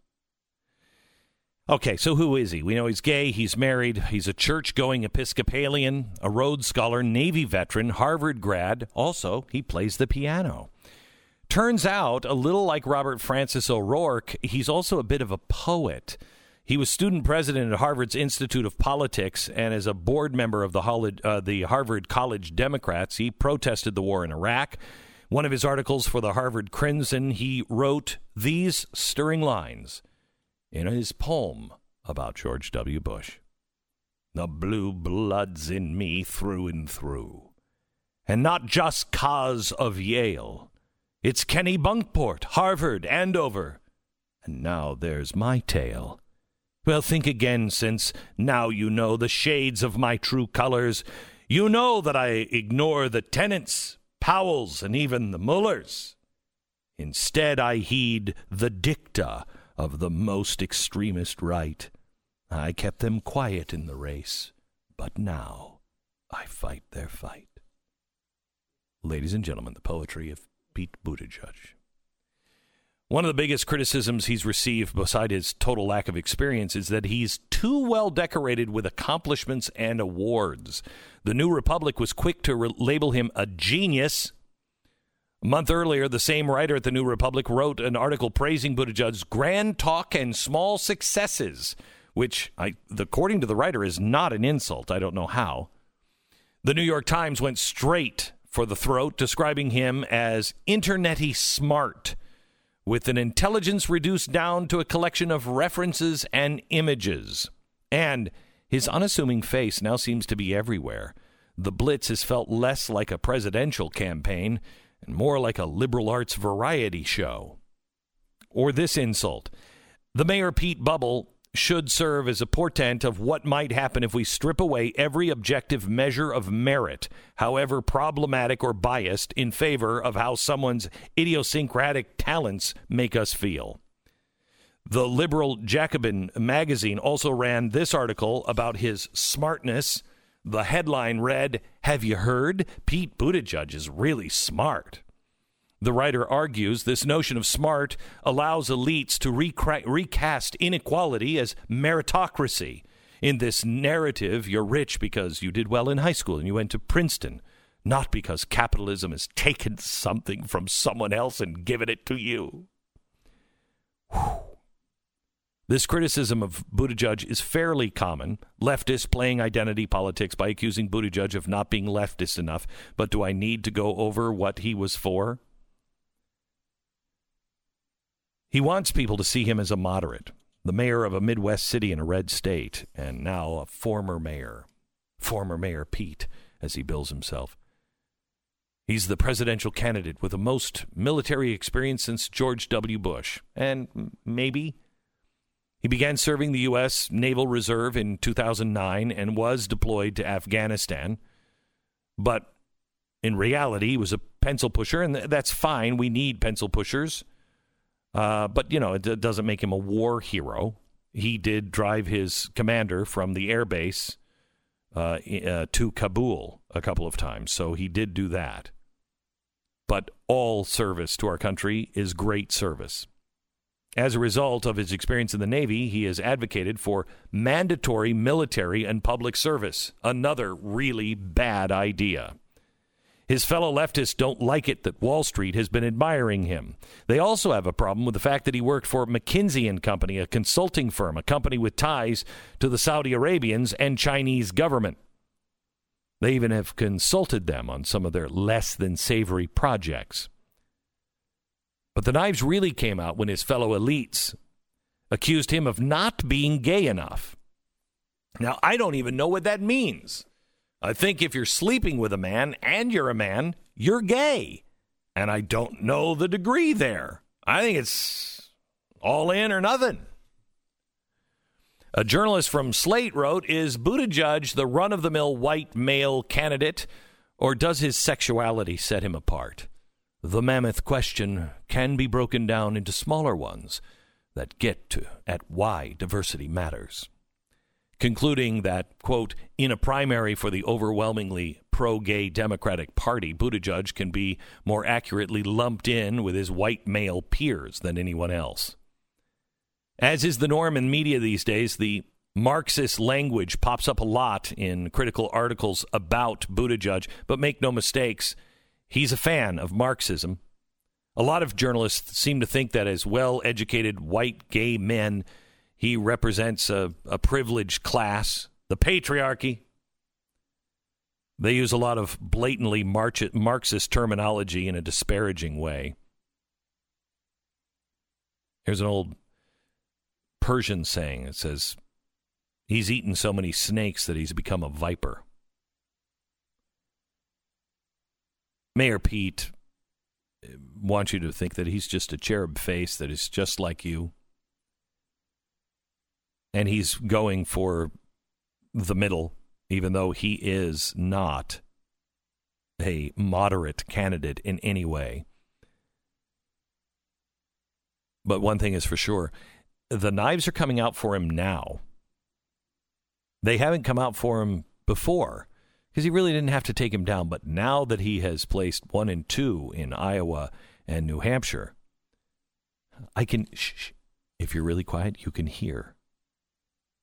Can you hear the buzz around the phones?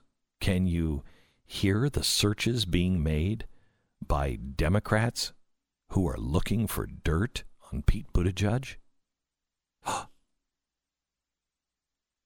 wow. I wonder if they'll get a maybe a dossier from Steele this time.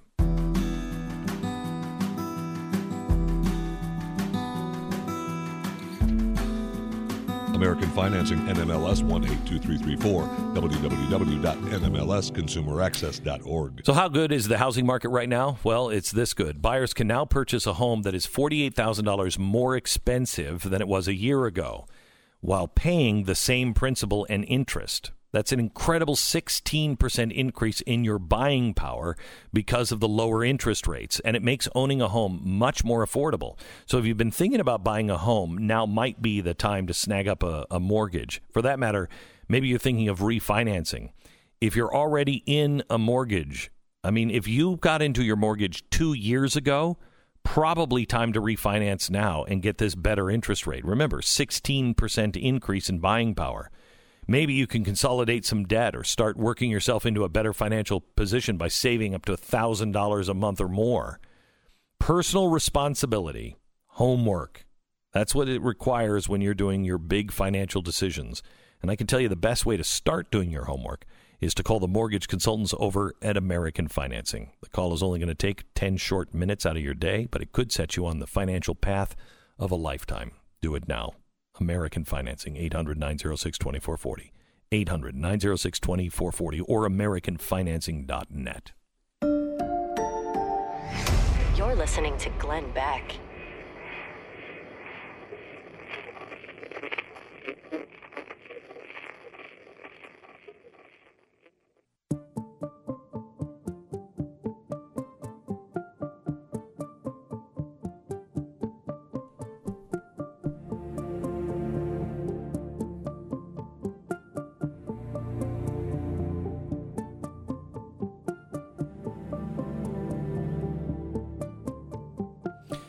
This is the Glenn Beck program. I want to play a couple of pieces of audio um, here for you. First of all, let me play the um, uh, the MSNBC cut of Touré getting schooled by a Trump voter on Bernie's anti-life ideology. Listen.